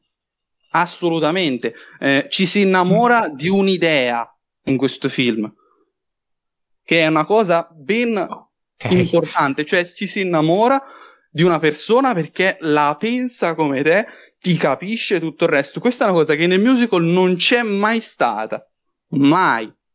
Io mh, mm, eh, penso che, vabbè, comunque il discorso manicheo non era riferito al fatto che i, i russi sono tutti buoni e gli americani sono tutti cattivi o viceversa. Mi riferisco però, al fatto, cioè, no, eh, vuol dire che il personaggio no. Dimitri è buono al 100%, tutti gli altri russi non sono cattivi al 100%. 100%. Non è sì, buono Dimitri è buono al 100%, no, così come l'americano cattivo è cattivo al 100%. No, No, I protagonisti Dimitri buoni sono buoni al 100%, cioè no. al, individualmente manicheo in questo senso. Dimitri ammazza una persona, non può essere buono una persona del genere. Uno, due, rivela per, solo ed esclusivamente per goduria personale, quando è alla fine della, della sua vita, lui potrebbe tranquillamente crepare, non fregargliene un cazzo, tanto è già, sta, sta già morendo dissanguato, potrebbe tranquillamente non rivelare nulla, e invece lui per sfottere il personaggio di Michael Shannon, lui decide di dirgli guarda che sono quelli che fanno le pulizie e proprio qui torniamo al discorso del fare per essere.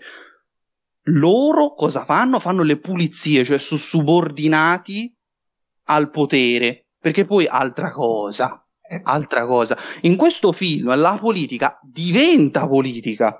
Non è che il film nasce come politica, cioè non è come ad esempio proprio il labirinto del fauno dove la politica è centrale perché chiaramente si parla di una dittatura, si parla di repressione sociale, qui invece la repressione arriva in un contesto molto limitato e limitante e quindi la faccenda diventa politica, ma non nasce come politica.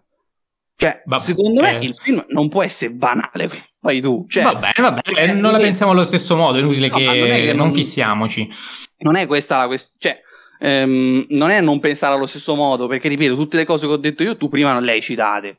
Cioè, eh, non è che Beh, c'è. Grazie, perché per me, ti ripeto, non, non c'è tutta questa profondità che tu vedi, cioè tutte queste cose che per te sono chissà quanto profonde, per me sono cose trite e ritrite che, eh, voglio dire, No, eh, proposte oggi mi sembrano mi semplicemente ok, la, la ricetta mi per andare a film di oggi, mi citi un film di oggi popolare in cui la protagonista Eh, magari si pure un musical, masturba, si masturba eh, Ancora questa masturbazione, ma Eh, allora- no, assolutamente, è ma- fondamentale.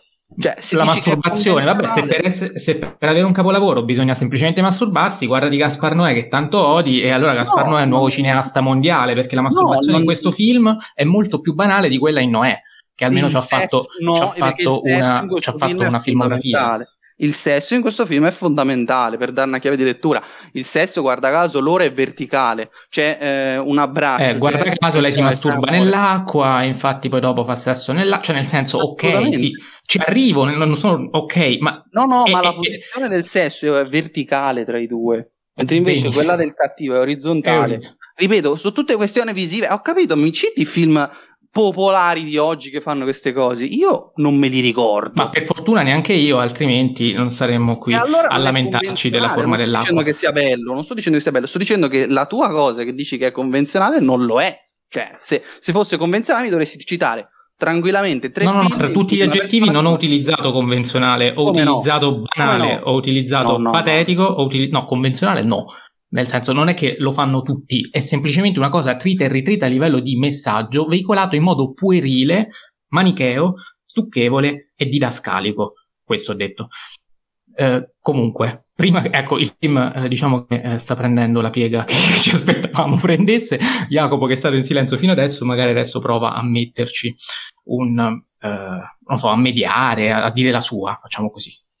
Sì, mi dispiace che la puntata sarà di due ore e mezza, e, mm, se non di più, quindi cercherò di riassumere come posso. Allora, c'è una cosa in particolare che forse è la stessa che ha evidenziato Filippo dall'audio, cioè Mattia, parlo con te, Del Toro ha sempre fatto questi film. Cioè, il personaggio buono al 100% e cattivo al 100% c'è sempre stato in tutti i film del Toro. È una poetica. Non non non- lui non si è adattato a un valore morale, buonista per accontentare qualcuno. Del Toro è così. Parla in modo chiaro, diretto, non esistono eh, personaggi eh, grigi, sono bianchi o neri e questo è quello che rappresenta sul cinema del Toro. C'è chi piace e c'è chi non piace, ovviamente. L'unica cosa su cui sono d'accordo, anzi le uniche forse due cose su cui sono d'accordo, sono il didascalismo, è vero, è fin troppo classico il film, però giustamente Enrico ci dice che, che- che riprende un, un genere come quello del musical, lo fa suo per trasmettere altre cose che nei musical eh, standard, diciamo, non, è, non, non sempre venivano trasmesse in questo modo. E, l'altra- d'altra parte eh, è vero che eh, alcuni, eh, alcune tematiche non sono approfondite co- così tanto. Voi eh, avete citato la faida eh, USA Unione Sovietica. È vero che è presente, però se paragonata a, a- alla repressione che citava lo stesso Enrico, che tu dici è vero, nel labirinto del fauno è molto più presente il, ehm, il tema politico ed è anche quindi più approfondito. Qui, per esempio, molte cose, eh, tra cui quella pure del precariato, secondo me è abbastanza eh, superficiale. E, mm, in film come Il labirinto del fauno, eh, le contraddizioni del regime franchista, l'oppressione eh, è rappresentato molto meglio rispetto a, invece a questa, alla guerra fredda sostanzialmente della Sì, forma però- dell'acqua. Ferma, fammi finire, fammi finire, fammi finire. Sono d'accordo, lì è il, il punto centrale del film e qui no, è vero. Comunque, ehm, detto questo, cioè le uniche due cose su cui, con- cioè, per cui condivido le opinioni di Mattia, il resto non, non lo posso sopportare eh, perché, mh, come detto, Del Toro è così, è una poetica e mh, anzi eh, non è solo forma, al contrario di, di ciò che dici, che giustamente dici che la forma è, anche notevole. cioè, ovviamente, quella colonna sonora che tu eh, disprezzi tanto è Desplat che fa un capolavoro, almeno dal mio punto di vista. E, mh, ovviamente avete secondo me banalizzato il discorso dell'acqua che a parte che si masturba nell'acqua perché no, non, non, l'ho banalizzato non l'ho trattato un'altra cosa perché sennò finivo dopo domani perfetto. Eh, iniziamolo che ci si ricollega anche con Roma perché anche sì esattamente esattamente. Volevo dire la stessa cosa. E, ehm, allora, oltre alle cose più banali, come il fatto che la protagonista si, si, si sente a proprio agio nell'acqua, tanto che si masturba, oppure che il mostro eh, di acqua vive sostanzialmente, ma il, fa- il fatto di, ehm, di, innamorarsi nell'acqua, il fatto di, eh, di, trovare in tutte le piccole cose in cui la protagonista si trova a suo agio, quindi non è solo il masturbarsi, per esempio andare al cinema e vedere un film in cui piove. Per esempio, l'acqua diventa veramente uno strumento non solo di liberazione nei confronti di un, di un handicap, di un, di un problema che, che, la protagonista si trova da, ad avere, eh, adesso è muta sostanzialmente, quindi eh, l'handicap se lo porta in, in, dappertutto. Ma per esempio, eh, prendiamo il lavoro che fa, lei pulisce i pavimenti e, e ovviamente con l'acqua li pulisce e, e, il destino quindi a cui sarà, de, sarà destinata, perdonatemi la, la, ripetizione, sarà proprio quella di vivere in quel luogo, nell'acqua, insieme ovviamente alla, al mostro, ehm, all'essere creatura, non chiamiamolo mostro, comunque.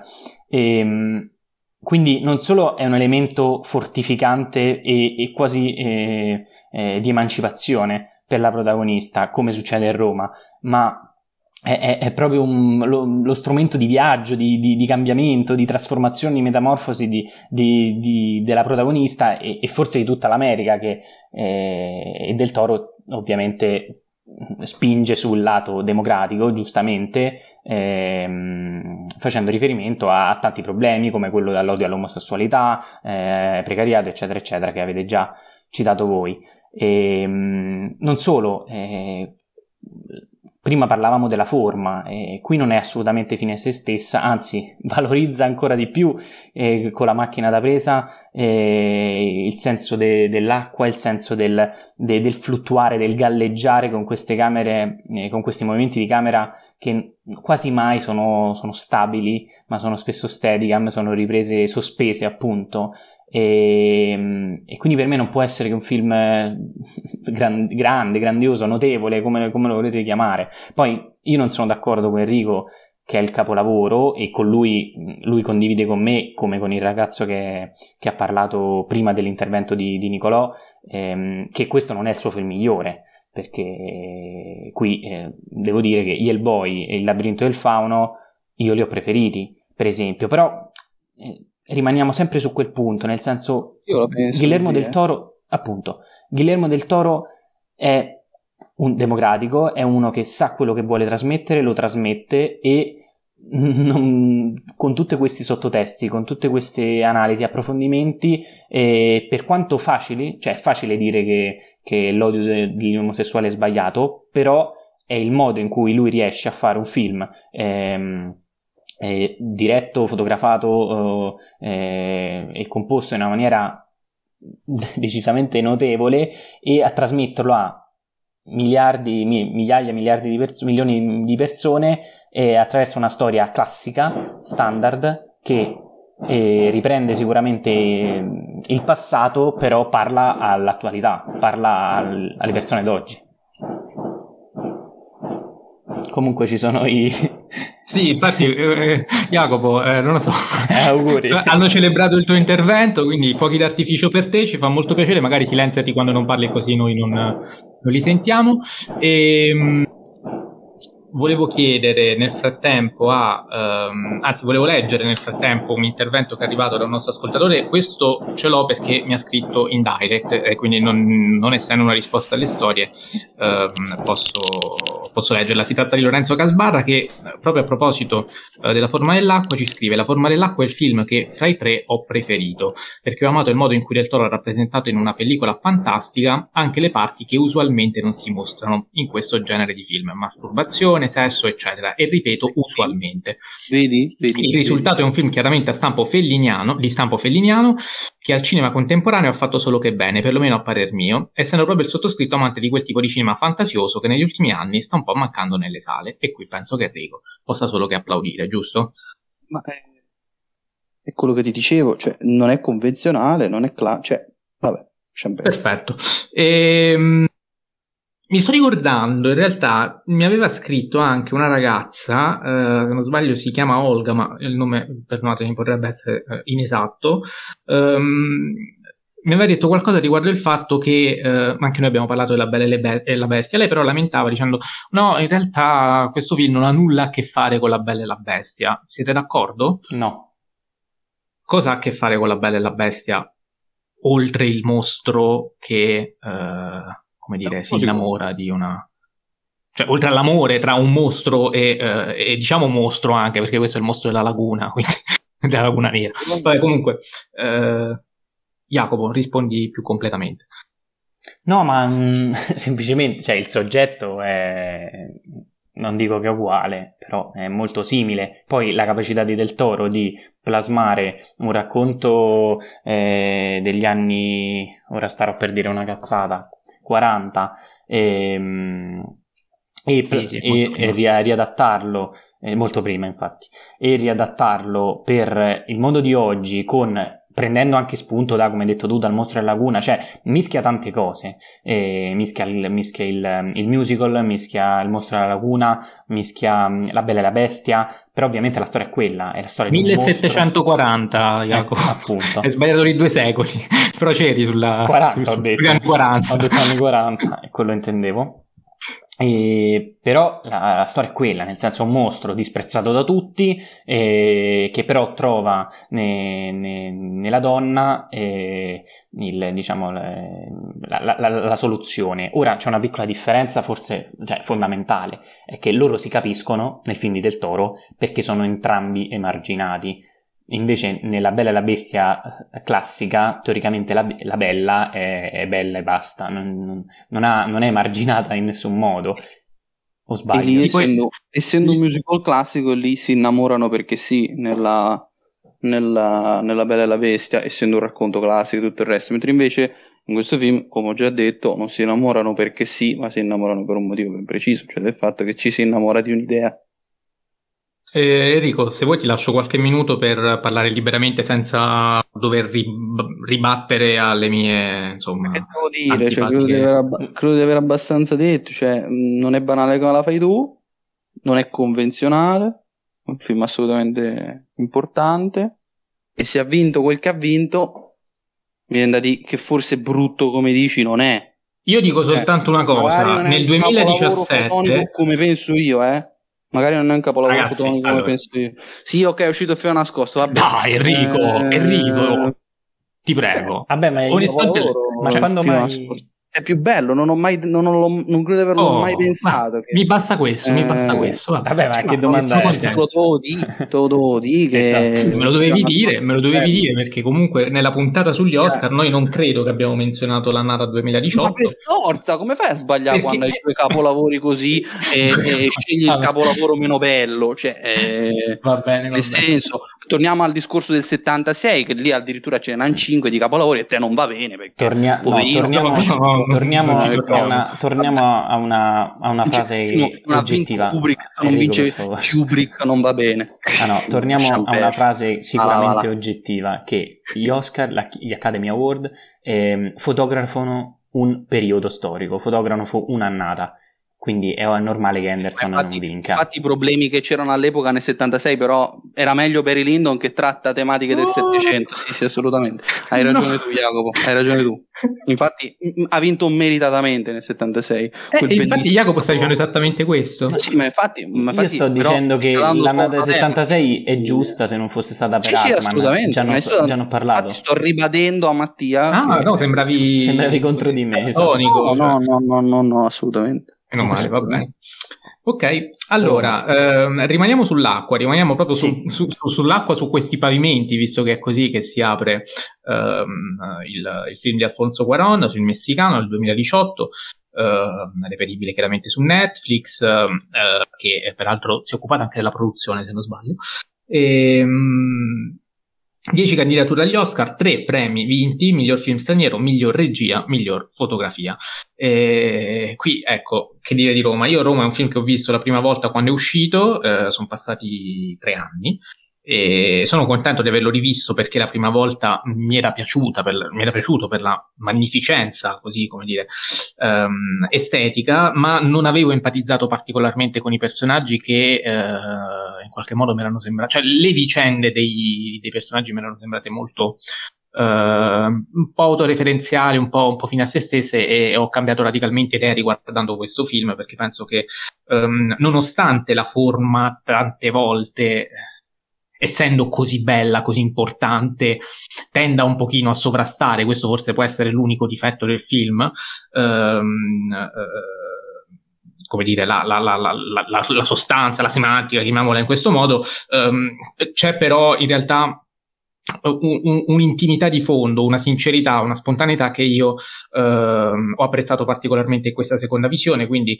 sono contento di averlo rivisto. Ehm, ho notato che ehm, insomma siamo di fronte a un dramma che eh, è un dramma familiare ma è un dramma anche politico e, e, e c'è secondo me un parallelismo proprio tra la storia familiare ehm, intesa soprattutto come storia femminile eh, visto che eh, è una storia di solitudine femminile qui le donne sono abbandonate continuamente da uomini inetti sia Cleo sia se non sbaglio ehm, Sofia dovrebbe chiamarsi sì. ehm, la, sì, sì. diciamo padrona perché loro così dicono, però insomma um, datrice di lavoro forse è più indicato. Um, e, e, questa solitudine femminile se vogliamo può essere ecco, messa proprio in parallelo con uh, la solitudine anche che è quella di un popolo, del popolo messicano che è un popolo abbandonato, un popolo vessato dallo Stato, visto che il massacro del Corpus Christi che viene magistralmente rappresentato da, uh, da Alfonso Guaron in questo film che è avvenuto nel 1971 è un massacro, se vogliamo, indirettamente organizzato dallo Stato perché l'uomo che mette incinta Cleo e poi eh, se ne va è un uomo che viene eh, dedito alle arti marziali a cui lo Stato indirettamente insomma fornisce gli strumenti per andare poi ad attaccare gli studenti, cosa che, ehm, che è avvenuta in modo violento causando eh, decine e decine di morti. E, ehm, e, questo parallelismo secondo me è, è, una cosa molto, molto interessante, un parallelismo che, che, che quindi mi piace sottolineare e, um, e quindi è anche interessante questo tipo di fusione che se vogliamo, e qui non lo so, magari um, poi uh, approfondirete meglio voi, um, cioè c'è una, oh, forse, non lo so, ve la, ve la, faccio proprio come domanda, guardate, um, si può parlare di fusione di contenuti neorealisti con un tipo di forma che però non è neorealista, ma è una... No, non è neorealismo, è amarcord. Punto, basta. Ok, quindi per te non è. Quindi tu il neorealismo non ce lo no, vedi? Ne- io... non c'entra proprio il neorealismo, cioè il neorealismo è tutt'altra roba. Cioè... Da un punto di vista strettamente contenutistico, eh? Appunto, è tutt'altra roba. Cioè, mh, l'unico punto di contatto che hanno col neorealismo è la questione degli attori non attori. Cioè, mh, però la, il resto come struttura, anche a livello produttivo, è 100% a Marcord, quindi sì, io non, condivido. Non è neuralismo. Va bene, io invece ce l'ho vista, quindi così eh, ci, ci, ho provato. Eh, ovviamente eh, a me sembrava un esperimento, cioè la fusione del neorealismo da un punto di vista di tipo di narrazione, eh, di, di, di, di, narrazione comunque centrata su, eh, anche qui, su due anzi sulla protagonista che è eh, completamente marginata, vediamo sempre il suo punto di vista perché non, noi non vediamo mai qualcosa che accade senza la presenza di Cleo, mai. Cleo c'è sempre, tutto quello che vediamo lo vede Cleo. Ehm, e, e, ecco, quella è già una differenza, per esempio. Il neorealismo di solito tende a fotografare senza prendere le parti di una persona in particolare. Cioè, non, mm, da, dal punto di vista soprattutto. Invece qui, cioè, tu spettatore sei la domestica sostanzialmente. Beh, oddio, forse dipende dal film, comunque... Ehm... Dipende, da, dipende sì, dal ovvio. regista neorealista eh. in questione. Comunque, ehm, chiaramente da un punto di vista estetico, tecnico, il neorealismo qui non c'entra proprio una ceppa, quindi su questo penso non ci sia alcun tipo di, eh, alcun tipo di dubbio. E, um, chi vuole cominciare dei due a parlare di questo film? Magari... Da quale parto io? Eh, io, io. No, no, io che so brevissimo. Vai. Capolavoro, eh, molto manierista, ma pur sempre capolavoro. Vai Jacopo. No, guarda che a me piace perché stiamo andando lunghi, quindi appunto, io faccio appunto, quello che... Sì, sì. Io, sono stato, io sono stato logorroico prima, adesso fai il logorroico tu.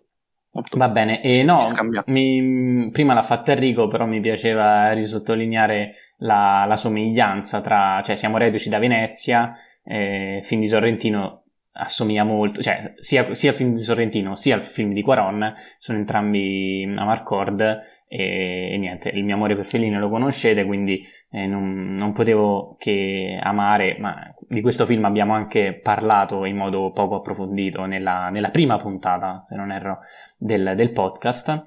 E... Perché grazie a voi è tra i migliori film del, ah, degli sì, ultimi dieci anni. Sì, no? sì, perché, perché tu mettere. eri ancora del parere che era un bel film, ma mh, mm, non, nulla di, di, di, così. Non tra i migliori del, dece- del, del decennio. Invece lo è, primo perché Quaron è uno dei migliori registi del, del XXI secolo e, ehm, e, poi perché questo secondo me è il suo miglior film.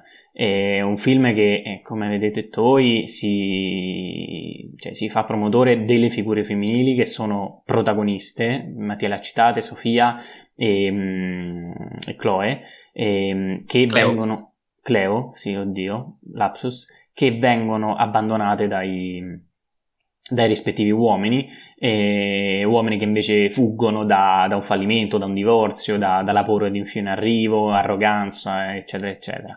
La donna quindi è centrale, eh, la donna si fa famiglia proprio, cioè come, come figura, e, il legame che eh, ancora più forte secondo me che si crea è proprio quella non solo tra la madre e i figli, che ovviamente per eh, questioni di, di, sangue, di, di crescita sono, sono molto legati, ma che la domestica, che quindi non, ehm, non condivide nulla con, ehm, con, la famiglia, invece si sente a tutti gli effetti eh, parte del, de, del, nucleo familiare e una sorta di seconda mamma. E Roma è un film di, di, donne, un film sulle donne, per le donne, con le donne, perché loro sono le donne uniche. che sono anche madri, attenzione perché c'è un discorso sulla maternità molto importante. Sì, sì, sì, perché uh, intanto vabbè, sono, sono, solidali, sono soprattutto resilienti e, e qui veniamo al discorso della, de, della madre e dell'acqua, perché secondo me i due concetti sono uh, molto molto legati, perché ehm, la donna soffre eh, come soffre la domestica, come soffre la madre, eh, cade ma si rialza sempre e, ed è quando piccoli esempi, ehm, il marito della famiglia eh, se ne va, eh, la madre cambia macchina. Eh, questo è un particolare che io ho apprezzato fin dal primo, eh, da, dalla prima visione, perché quel garage piccolino con quel macchinone del marito stonava tantissimo e, e non è un caso che poi la, la, una delle prime cose che fa dopo il, il divorzio, sostanzialmente la, l'abbandono, è quello di cambiare macchina. E poi ovviamente l'amore per i bambini e quindi qui veniamo al discorso del, de, dell'elemento madre e, e dell'acqua, perché con, non solo con quella scena finale, ma la, la figura, eh, cioè sul mare, ma la figura della donna, eh, come in Del Toro, viene supportata dall'elemento acquatico. Il film comincia con l'acqua, ehm, l'acqua fa, so- fa, soffrire la protagonista e poi però la libera, la emancipa, la fa rinascere, eh, come fa rinascere i bambini. E, e quindi quest'acqua che diventa sia metafora del liquido amniotico, abbastanza forse banale, però quel, quell'evento scatenante o risolutivo, forse meglio, ehm, a fine film sostanzialmente, non solo rende consapevole la protagonista, eh, tra l'altro interpretata magnificamente da... Ehm, eh, non mi ricordo il nome ragazzi. E lo cerco io, vai avanti. Eh, sì, cercamela tu. Eh, Aparisia, tipo, mi pare. Ialuzza Aparisio. Ialuzza Aparisio. Ok, sì. perfetto. E, ehm, quindi quest'acqua che nel finale intanto salva i bambini, proprio letteralmente, perché essendo in pericolo eh, lei, lei, si butta nonostante l'acqua, eh, nonostante la paura dell'acqua, perché la domestica non sa nuotare, eppure si butta per l'amore dei bambini, per amore di una mamma, perché lei è come una mamma per loro, si butta, li salva ed è lì subito dopo quella scena che lei capisce che in realtà il bambino non lo voleva, perché il bambino lei lo ha perso me, mm, qualche minuto prima, diciamo qualche... Cioè, qualche scena prima, prima, sì, molto prima, e il bambino l'ha perso, ehm, un bambino che è nato già morto, eh, però lei, grazie al nucleo familiare, grazie, a, e quindi direi anche grazie all'acqua, grazie a, a, alla natura di, di, essere una madre, anche se non lo è biologicamente, eh, lei si rialza e diventa consapevole di se stessa e di quello che vuole dalla sua vita. E, Ma lei in quel momento diventa madre, cioè avendo esatto, perso il in quell'abbraccio torna a diventare la madre che eh, fondamentalmente eh, non è stata per eh, il periodo tra il parto e, eh, e, il salvataggio, che tra l'altro avvengono con due piani sequenza. Mamma mia, micidiali. Micidiali, soprattutto l'ultimo, poi quando la camera entra sulle onde del mare. E... Non solo, ma quanti tagli fa lì? Zero, ovviamente. Assolutamente. E, e come riesce... Come Mendes. Come riesce, ecco. tenere, come riesce a tenere la tensione con un piano sequenza lunghissimo, lentissimo in quella scena, io ancora non me lo spiego, per me è una delle scene veramente migliori degli ultimi vent'anni. E mh, concludo... Questo non sono d'accordo. Va bene. Concludo ehm, rispondendo un po' a quello che ha detto Mattia, che forse è vero che mh, ogni tanto la, l'estetica, ogni tanto la, la magnificenza de, dell'immagine potrebbe ombreggiare, sovrastare, come lo vogliamo dire, la, la semantica. Però, secondo me, è proprio grazie a quei movimenti di macchina molto lenti, quelli, con i piani di sequenza, quelle carrellate perfette, che tu, spettatore, man mano che, che la vicenda va avanti, entri nella casa con loro, entri insieme alla domestica, a vivere con lei, con un, eh, un approccio più, più, standard, se così lo vogliamo chiamare, o, o, con una regia magari più invisibile, secondo me mh, mm, non, non, non, non, si avuto, non, si sarebbe avuto lo stesso effetto e, e quindi ritengo fondamentale anche questa, questa regia che, che, di cui ci si accorge ogni tanto, però è, per me è, è, fondamentale, è essenziale in questo tipo di cinema. E, ehm, e poi anche qui c'è il cinema, e ci tenevo a dire come nella forma dell'acqua, perché c'è una sala cinematografica dove tra l'altro proiettano eh, Abbandonati nello spazio di studio. In tutti e tre i film c'è il cinema, perché anche in Joker a un certo punto vanno al cinema a vedere Buster Keaton. Ah, è vero. è Questo vero. C'è pure, c'è pure una pubblicità del ritorno al cinema in cui parla... Sì, la, sì, sì, la, sì, la, Grazie. È vero, è vero. Con questo nulla, Roma è un, sì, è un film meraviglioso, che, che poi, ultima cosa, qui c'è tantissimo di Fellini, a parte che è tutto un Amarcord, ma il prologo, per quanto eh, forse è una sovralettura, ma per me è la dolce vita, con eh, un, un, aereo che al posto dell'elicottero si vede nel, quel, nel caso di Roma in uno specchio d'acqua, nel caso di, di, della dolce vita no, poi ehm, ci sono tunnel trafficati e quindi può rimandare soltanto a un film. E ehm, vi lascio scoprire quale. E poi ovviamente ci sono donne protagoniste ed è un, è un film che, che, è tutto una Marcord, quindi vera, meraviglia vera. Però attenzione all'aereo, perché l'aereo, l'aereo che passa sì, passa, sì, ritorna. passa alla fine e ritorna durante l'addestramento, che secondo me sì, sono sì. i momenti in cui forse il desiderio di evasione si avverte um, si avverte in modo più, più, più profondo. E, um, Enrico, tu hai parlato, sei stato brevissimo, sintetico, ma io ti devo disturbare e devo farti tornare a parlare perché mi sono ricordato che um, Lucia, uh, che, che, saluto, uh, cinefila anonima per, uh, su Instagram, um, che seguitela che fa delle bellissime recensioni tranne l'ultima che è su Shader e stiamo litigando da due giorni per quella, ma va bene. e, um, dicevo, Ah, l'ho letta pure. Si dice, e, e, e, adesso vediamo Enrico se sei ancora convinto di quello che hai appena detto. Si dice Roma trappola per cinefili che non hanno mai visto Ozu. Beh, la provocazione è sicuramente più bella di quella di Gaspar Noè, quindi mi piace già per questo. eh, e, soprattutto rispetto a quelle di Gaspar Noè è intellettualmente impegnata. Um, No, cioè nel senso, allora io di Ozu non sono un esperto, quindi faccio fatica. Eh, purtroppo neanche a... io, quindi lei ci frega su. su a, ci ha fregato a, tutte le tre. Però, da un lato la, la, capisco, cioè con quel poco che conosco di Ozu la, la capisco, però c'è una, secondo me, importante. Eh, io non la capisco, mi dispiace. Cioè, se Ozu si concentra sul descrivere eh, il Giappone eh, lavorando sul, sul rapporto genitoriale che però diventa quasi trascendentale, eh, anche nello stile proprio strettamente visivo. Nel caso di Quaron invece c'è un iperformalismo che dal lato di Ozu non, non persiste, eh, anzi è abbastanza non pervenuto per quanto mi riguarda. Eh, quindi Roma secondo me comunque fa un lavoro di, eh, come, posso, come posso dire, di rielaborazione di diverse cose. Certo, anch'io come Lucia sono dell'idea che eh, Roma non sia un film perfetto e, e non sia un film, diciamo, eh, come posso dire, eh, diciamo quasi superlativo come diciamo le immagini ti vogliono far credere, ecco.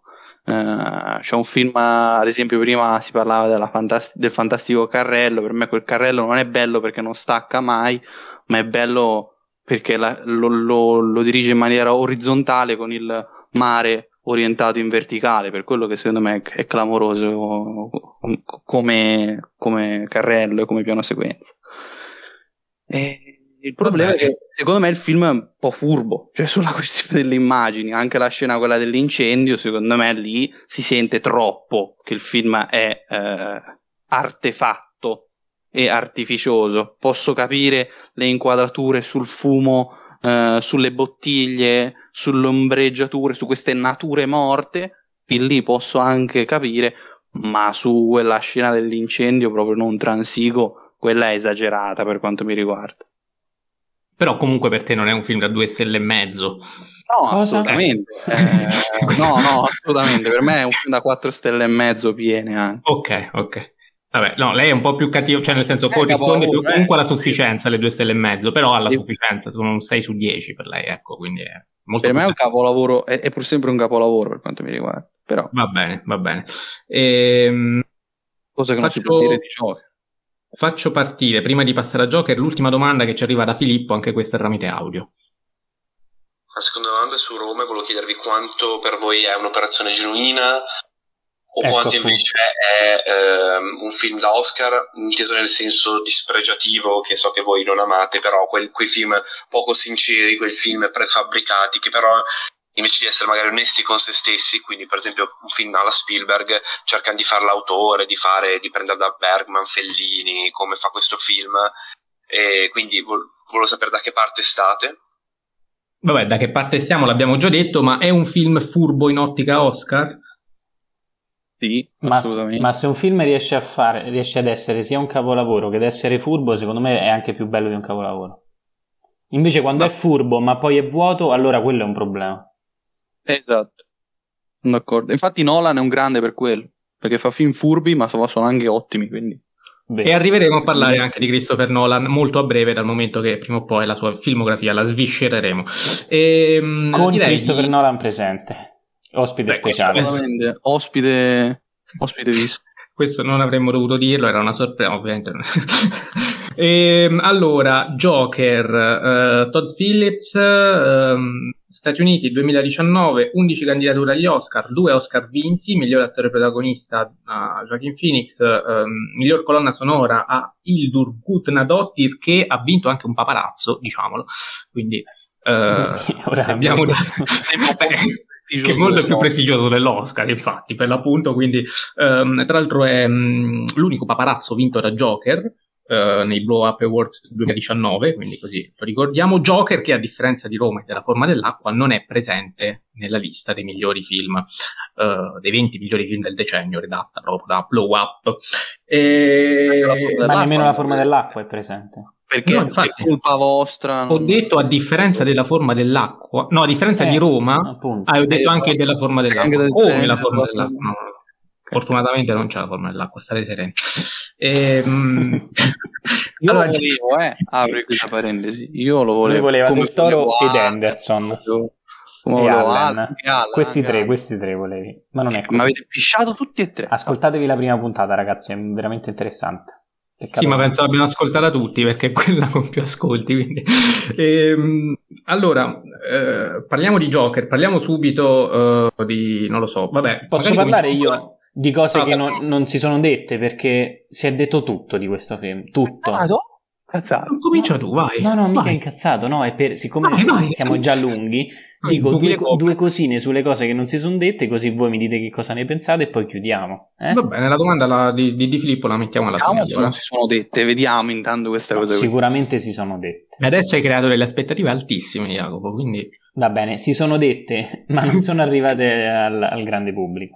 Perché si è, si è detto di quanto è bella la colonna sonora, si è detto di quanto Joaquin Phoenix è un mostro e si è detto soprattutto che il film è, è altamente deri- derivativo, soprattutto dal da- mm, da- dal fi- dai film di, di Martin Scorsese, Taxi Driver con una Robert notte, De Niro. e, in primis, scusami Mattia?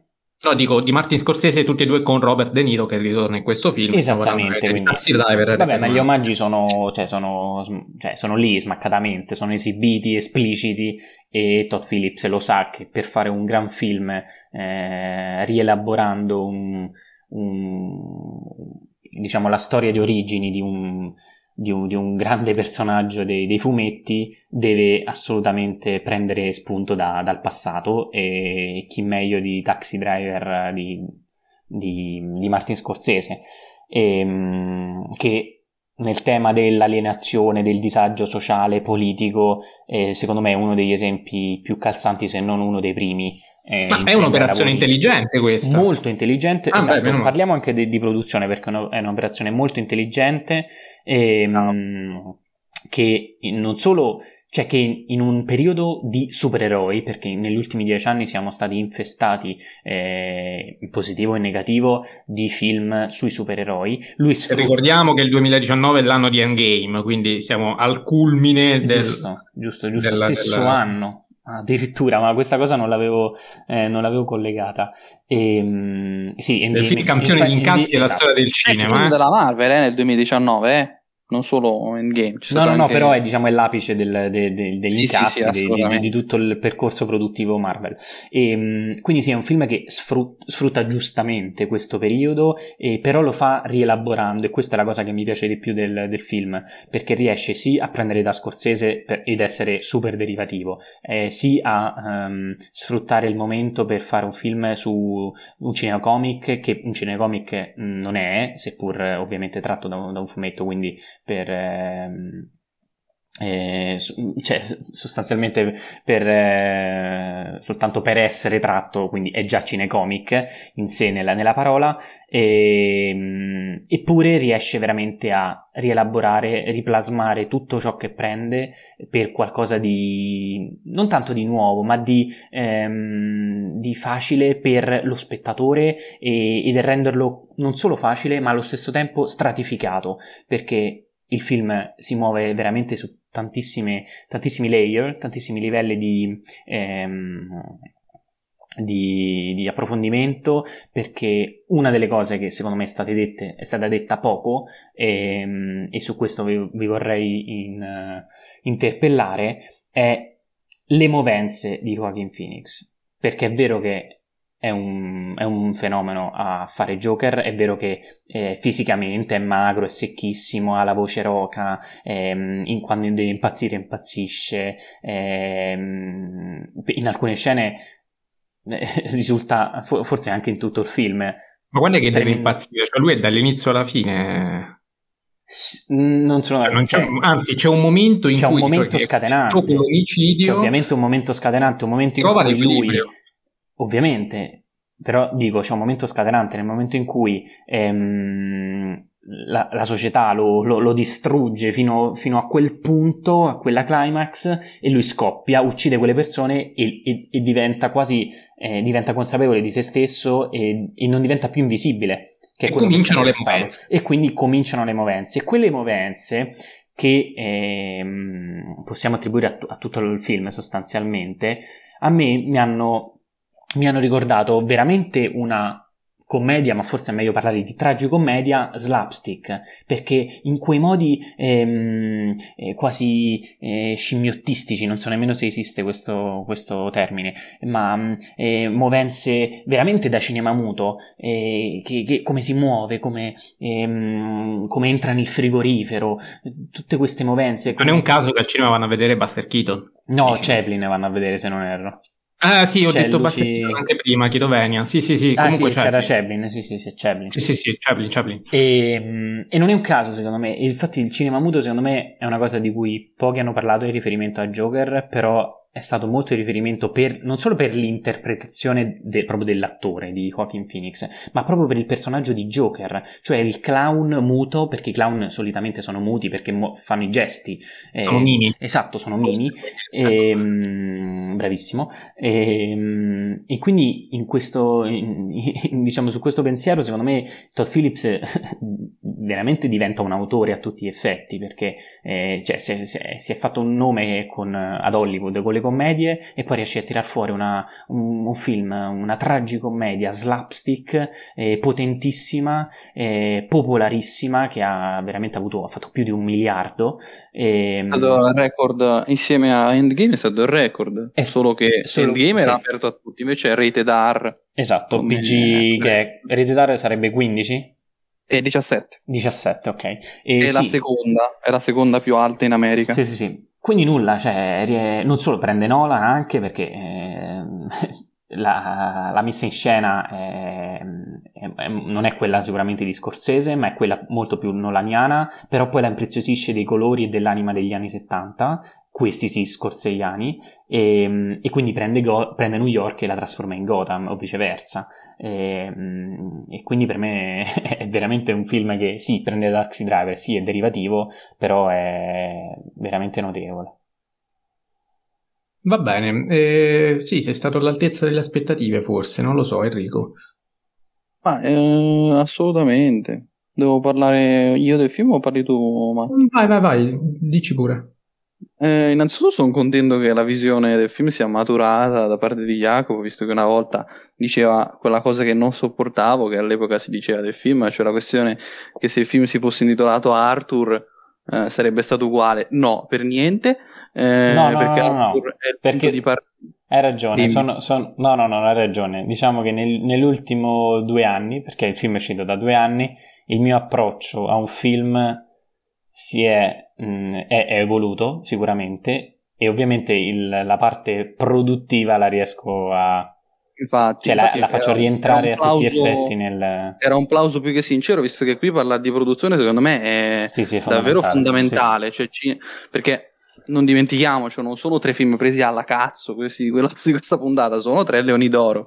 Eh, un cinecomic che va in concorso quando c'è un filmone come. ehm, sì. L'ufficiale della spia, per esempio. Grazie, mi viene in mente il nome. Eh, c'è, c'è Ema di Larrain, c'è, c'è tutta sta roba. Eh, Ema se ne esce a mani vuote, invece eh, l'ufficiale della spia è talmente bello che nonostante le parole di Lucrezia Martel eh, gli tocca dare il Gran Premio della giuria. Eh, non vorrei dire una... No, forse era regia. Oddio, è un leone d'argento. No, no, è giuria. È giuria? Ti controllo, Ok. ma mi ricordo giuria, quindi forse mi ricordo Eh. male. Ora vedo. Eh, vabbè, comunque, sicuro un leone d'argento. eh, e quindi sono contento che finalmente abbia maturato. Eh, Ragazzi, sto guardando i Leoni d'Argento, ci sono l'ufficiale e la spia e Roy Anderson per... Ah sì, Sì, il, sì, il, sull'infinitezza. il piccione. sì. No, sull'infinitezza era il leone d'oro. Ah, è vero, è vero. Eh, poi diversi anni fa, 2014. Quindi chi ha vinto? Non ha vinto niente. Eh, Ema? Eh, Eh, ma zero, la Reine sono quattro volte che va a Venezia e perde. e non ho capito chi è il Leone d'Argento di quei di sicuro. Ufficiale la spia non ha detto... Ah, ok, ok, ok. Sì. Allora era Gran Premio per la giuria, confermo, scusate. Ecco, con grandi filmoni come questi, eh, il, se la va a vincere un film di uno che girava eh, Una notte da leoni, cioè Sì, sì. nel senso eh, e secondo me appunto l'intitolare il film Arthur è molto diverso perché dai al film un senso di partenza e quindi l'importanza si focalizza sul, sull'incipit del film quando invece il film è eh, come lo era Taxi Driver si concentra sul momento del climax no? in Taxi Driver c'era eh, il momento eh, dell'assalto diciamo eh, del pappone nel- nell'edificio con, quel- con quella scena davvero, mamma mia, 11 su 10 quella sequenza lì. Ehm, In questo caso invece c'è la, la, la, scena, quella in televisione, sempre con De Niro tra l'altro, quindi c'è un'interessante scelta di casting, metacinematografica, eh, e quindi l'importanza è invece la conclusione, e la conclusione è molto simile a livello, di, eh, a livello politico, a livello proprio come risultato, eh, a quella di eh, Taxi Driver. Ehm, quindi per me è un film secondo me davvero eh, eccellente da questo punto di vista, dal punto di vista produttivo, è un film davvero perfetto, forse addirittura eh, la sparo grossa anche più elevato di Avengers Endgame per certi versi, eh, a livello produttivo, ripeto. Ehm, invece però secondo me i problemi sorgono quando appunto eh, nel fare tutto questo il povero Todd Phillips si scontra con un gigante come Scorsese e quindi inevitabilmente nel suo essere derivativo viene mangiato purtroppo. Eh, sta di fatto che però la scelta di base è davvero eh, eccellente e quindi secondo me è un film davvero pazzesco. Ultima cosa e chiudo, anzi ultime due, eh, secondo me la colonna sonora è il pregio migliore del film. Eh, il Durgunadotti nel 2019 ha sfornato eh, Joker e Chernobyl, quindi due dei migliori prodotti in ambito sia televisivo sia cinematografico eh, dell'anno, quindi forse addirittura Chernobyl migliore in senso assoluto, eh, forse se la dà con The Crown probabilmente, era la quarta stagione mi sembra nel 2019, non, non lo so, non sono esperto, scusate. E, ehm, e poi eh, la seconda cosa, eh, visto che prima si parlava di Phoenix, per me Phoenix è riuscito anche a battere eh, il grande Ledger, pace, pace, all'anima sua, eh, che aveva fatto un'interpretazione secondo me eh, stratosferica in un film eh, davvero eccellente, forse anche più di Joker. No, eh, sicuramente ti direi. non lo so, per me sono entrambi due film davvero, davvero grandi. Certo, il mio amore per Nolan è sicuramente più elevato del mio amore per Todd Phillips, che non è amore, eh, non è nulla di che, visto che Una notte da leone non li ho mai visti, ho solo visto qualche scenetta qua e là. E, e quindi niente, secondo me Phoenix ha fatto un lavoro mostruoso, si è riconfermato. Eh, unica cosa che dico ai nostri ascoltatori, eh, se qualcuno non ha ancora visto The Master e vi è piaciuto Joker, guardatevi The Master di Paul Thomas Anderson, che lì invece il capolavoro c'è ed è come se c'è. Prima di dare la parola a Mattia, scusami, ti voglio mettere una pulce nell'orecchio perché una delle cose che non ho apprezzato del film è come affronta il cinefumetto, cioè il tema di Batman sostanzialmente, cioè dei genitori, del bambino, tutta quella parte mi è sembrata abbastanza... Ehm, Beh, un po' di fanservice ce lo devi mettere però, eh. No, no, no, no, certo, ovviamente, però dico, forse è la parte che, che difetta di più, ecco. Ma alla fine è anche inevitabile, secondo me, cioè non Boh, io sono d'accordo, cioè nel senso per me il difetto principale è anche il pregio migliore. Eh, qui Scorsese è croce delizie in questo film, quindi oh, sì, sì. Eh, è chiaro che ha fatto benissimo di ispirarsi, però quando poi l'ispirazione prende il sopravvento è, è anche questo un problema. Rimane un ottimo film, io qui non ho molto da dire rispetto a quello che avete detto già, quindi è inutile che evito di ripetervi, ehm, dico che eh, Joaquin Phoenix effettivamente è stato straordinario, come diceva Enrico, ma per me anche di più, visto che per me avrebbe meritato il paparazzo, e invece l'ha vinto proprio De Niro, eh, che ritorna in questo film. perché De Niro è stato ancora più stratosferico. Cioè quello De Niro in uh, qui, uh, chiediamo, The Irishman. The Irishman. E torna anche Scorsese, quindi proprio si chiude completamente il cerchio dal momento che appunto De Niro Uh, è presente in tutti e tre i film, considerando anche Taxi Driver e Re per una notte, e um, mi ha fatto molto ridere una scena che non avevo notato a suo tempo, quando uh, Joaquin Phoenix, scappando dai, dai, poliziotti, viene investito da un taxi. Uh, è una scena che metacinematografica, che è molto divertente, visto eh, che vero, appunto, si parla di, della, dell'influenza di taxi driver e poi a un certo punto un taxi che mette sotto Joker. Beh, eh, è la realtà dei fatti sostanzialmente. Non credo sia un caso, poi magari... Alla fine del film, insomma, cioè, sapeva pure Phillips che non avrebbe potuto bissare, quindi dice l'ispirazione mi sta investendo.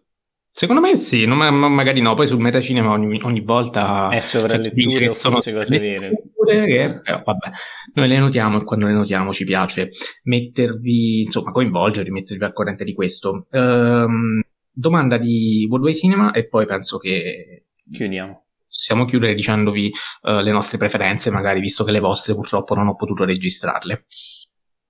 Allora, la prima domanda è sul Joker, volevo che commentaste le parole di Tarantino che ha promosso abbastanza il film, ma tipidamente perché ha detto tipo tutto qua, una sorta di taxi driver, re per una notte eh, con Joker, quando Tarantino stesso è il primo ad aver eh, insomma, ispirato questo cinema che prende dal passato copia, tra virgolette, ma anche spudoratamente rimescolando e quindi io sono rimasto un pochino boh, perplesso su queste affermazioni, quindi volevo che le commentaste.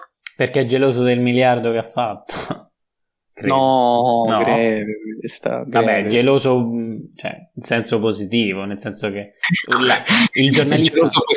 ah, lo sapete sempre come sono queste dichiarazioni. Il, il giornalista incalza il, il regista, un personaggio a, a, con una domanda scomoda e, e, lui deve prendere una decisione o dire sì, bellissimo o dire quello che pensa. Ha detto quello che pensa, ci, è normale, ci sta. Dai. No, però ci fa, ci fa, notare il paradosso del fatto che comunque sì. Tarantino, regista citazionista per antonomasia, va a criticare a Phillips il fatto che ha citato. Quindi la domanda è, cioè, è una citazione, se vogliamo, tarantiniana e quindi è una citazione, ne abbiamo fatto la puntata proprio con Nicolò che c'era prima, e quindi che rielabora, che, che, che, che, si mette al servizio di una poetica, oppure è... Eh, diciamo forse che, scusami scusami se, se vi interrompo entrambi, eh, diciamo che forse Tarantino riesce a rimiscolare per poi dare una sua personalissima eh, eh, opinione sulla poetica, mentre Todd Phillips sostanzialmente il film è Taxi Driver, nel senso non è che la poetica cambia rispetto a Taxi Driver, il, il finale è, è, lo stesso,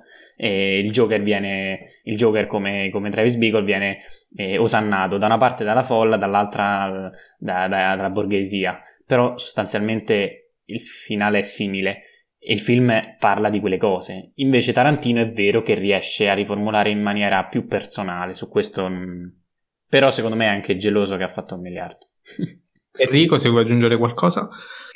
Sì, cioè sono d'accordissimo con Jacopo, però aggiungo che eh, in generale quando Tarantino parla di cinema è sempre da prendere con numerose pinze, perché i gusti di Tarantino definirli particolari mi sembra un eufemismo che non vuol dire che siano... I migliori film cosa c'era? The Crawl lì. Eh, aveva detto che il film più bello del 2019 con tutto il ben di Dio che è uscito nel 2019 compreso il suo amatissimo uh, Bong Joon-ho uh, ha detto che e The il Crawl... suo c'era una volta Hollywood esatto è, è detto che The Crawl uh, il film con coccodrilloni è il più bello dell'anno ma ragazzi ma cioè Ora io Anche se però visto, Cinefila eh. Anonima mi ha detto che no, quello è da interpretare in chiave. che il film sia carino, sono sicuro, perché non, non, ho letto diverse cose e potrebbe tranquillamente piacermi, però di sicuro con tutto il ben di Dio uscito nel 2019 non mi sognerei mai di dire che è il più bel film dell'anno, cioè eh, nel senso, quindi anche con le premesse migliori del mondo non può essere il film più bello dell'anno, quindi ripeto,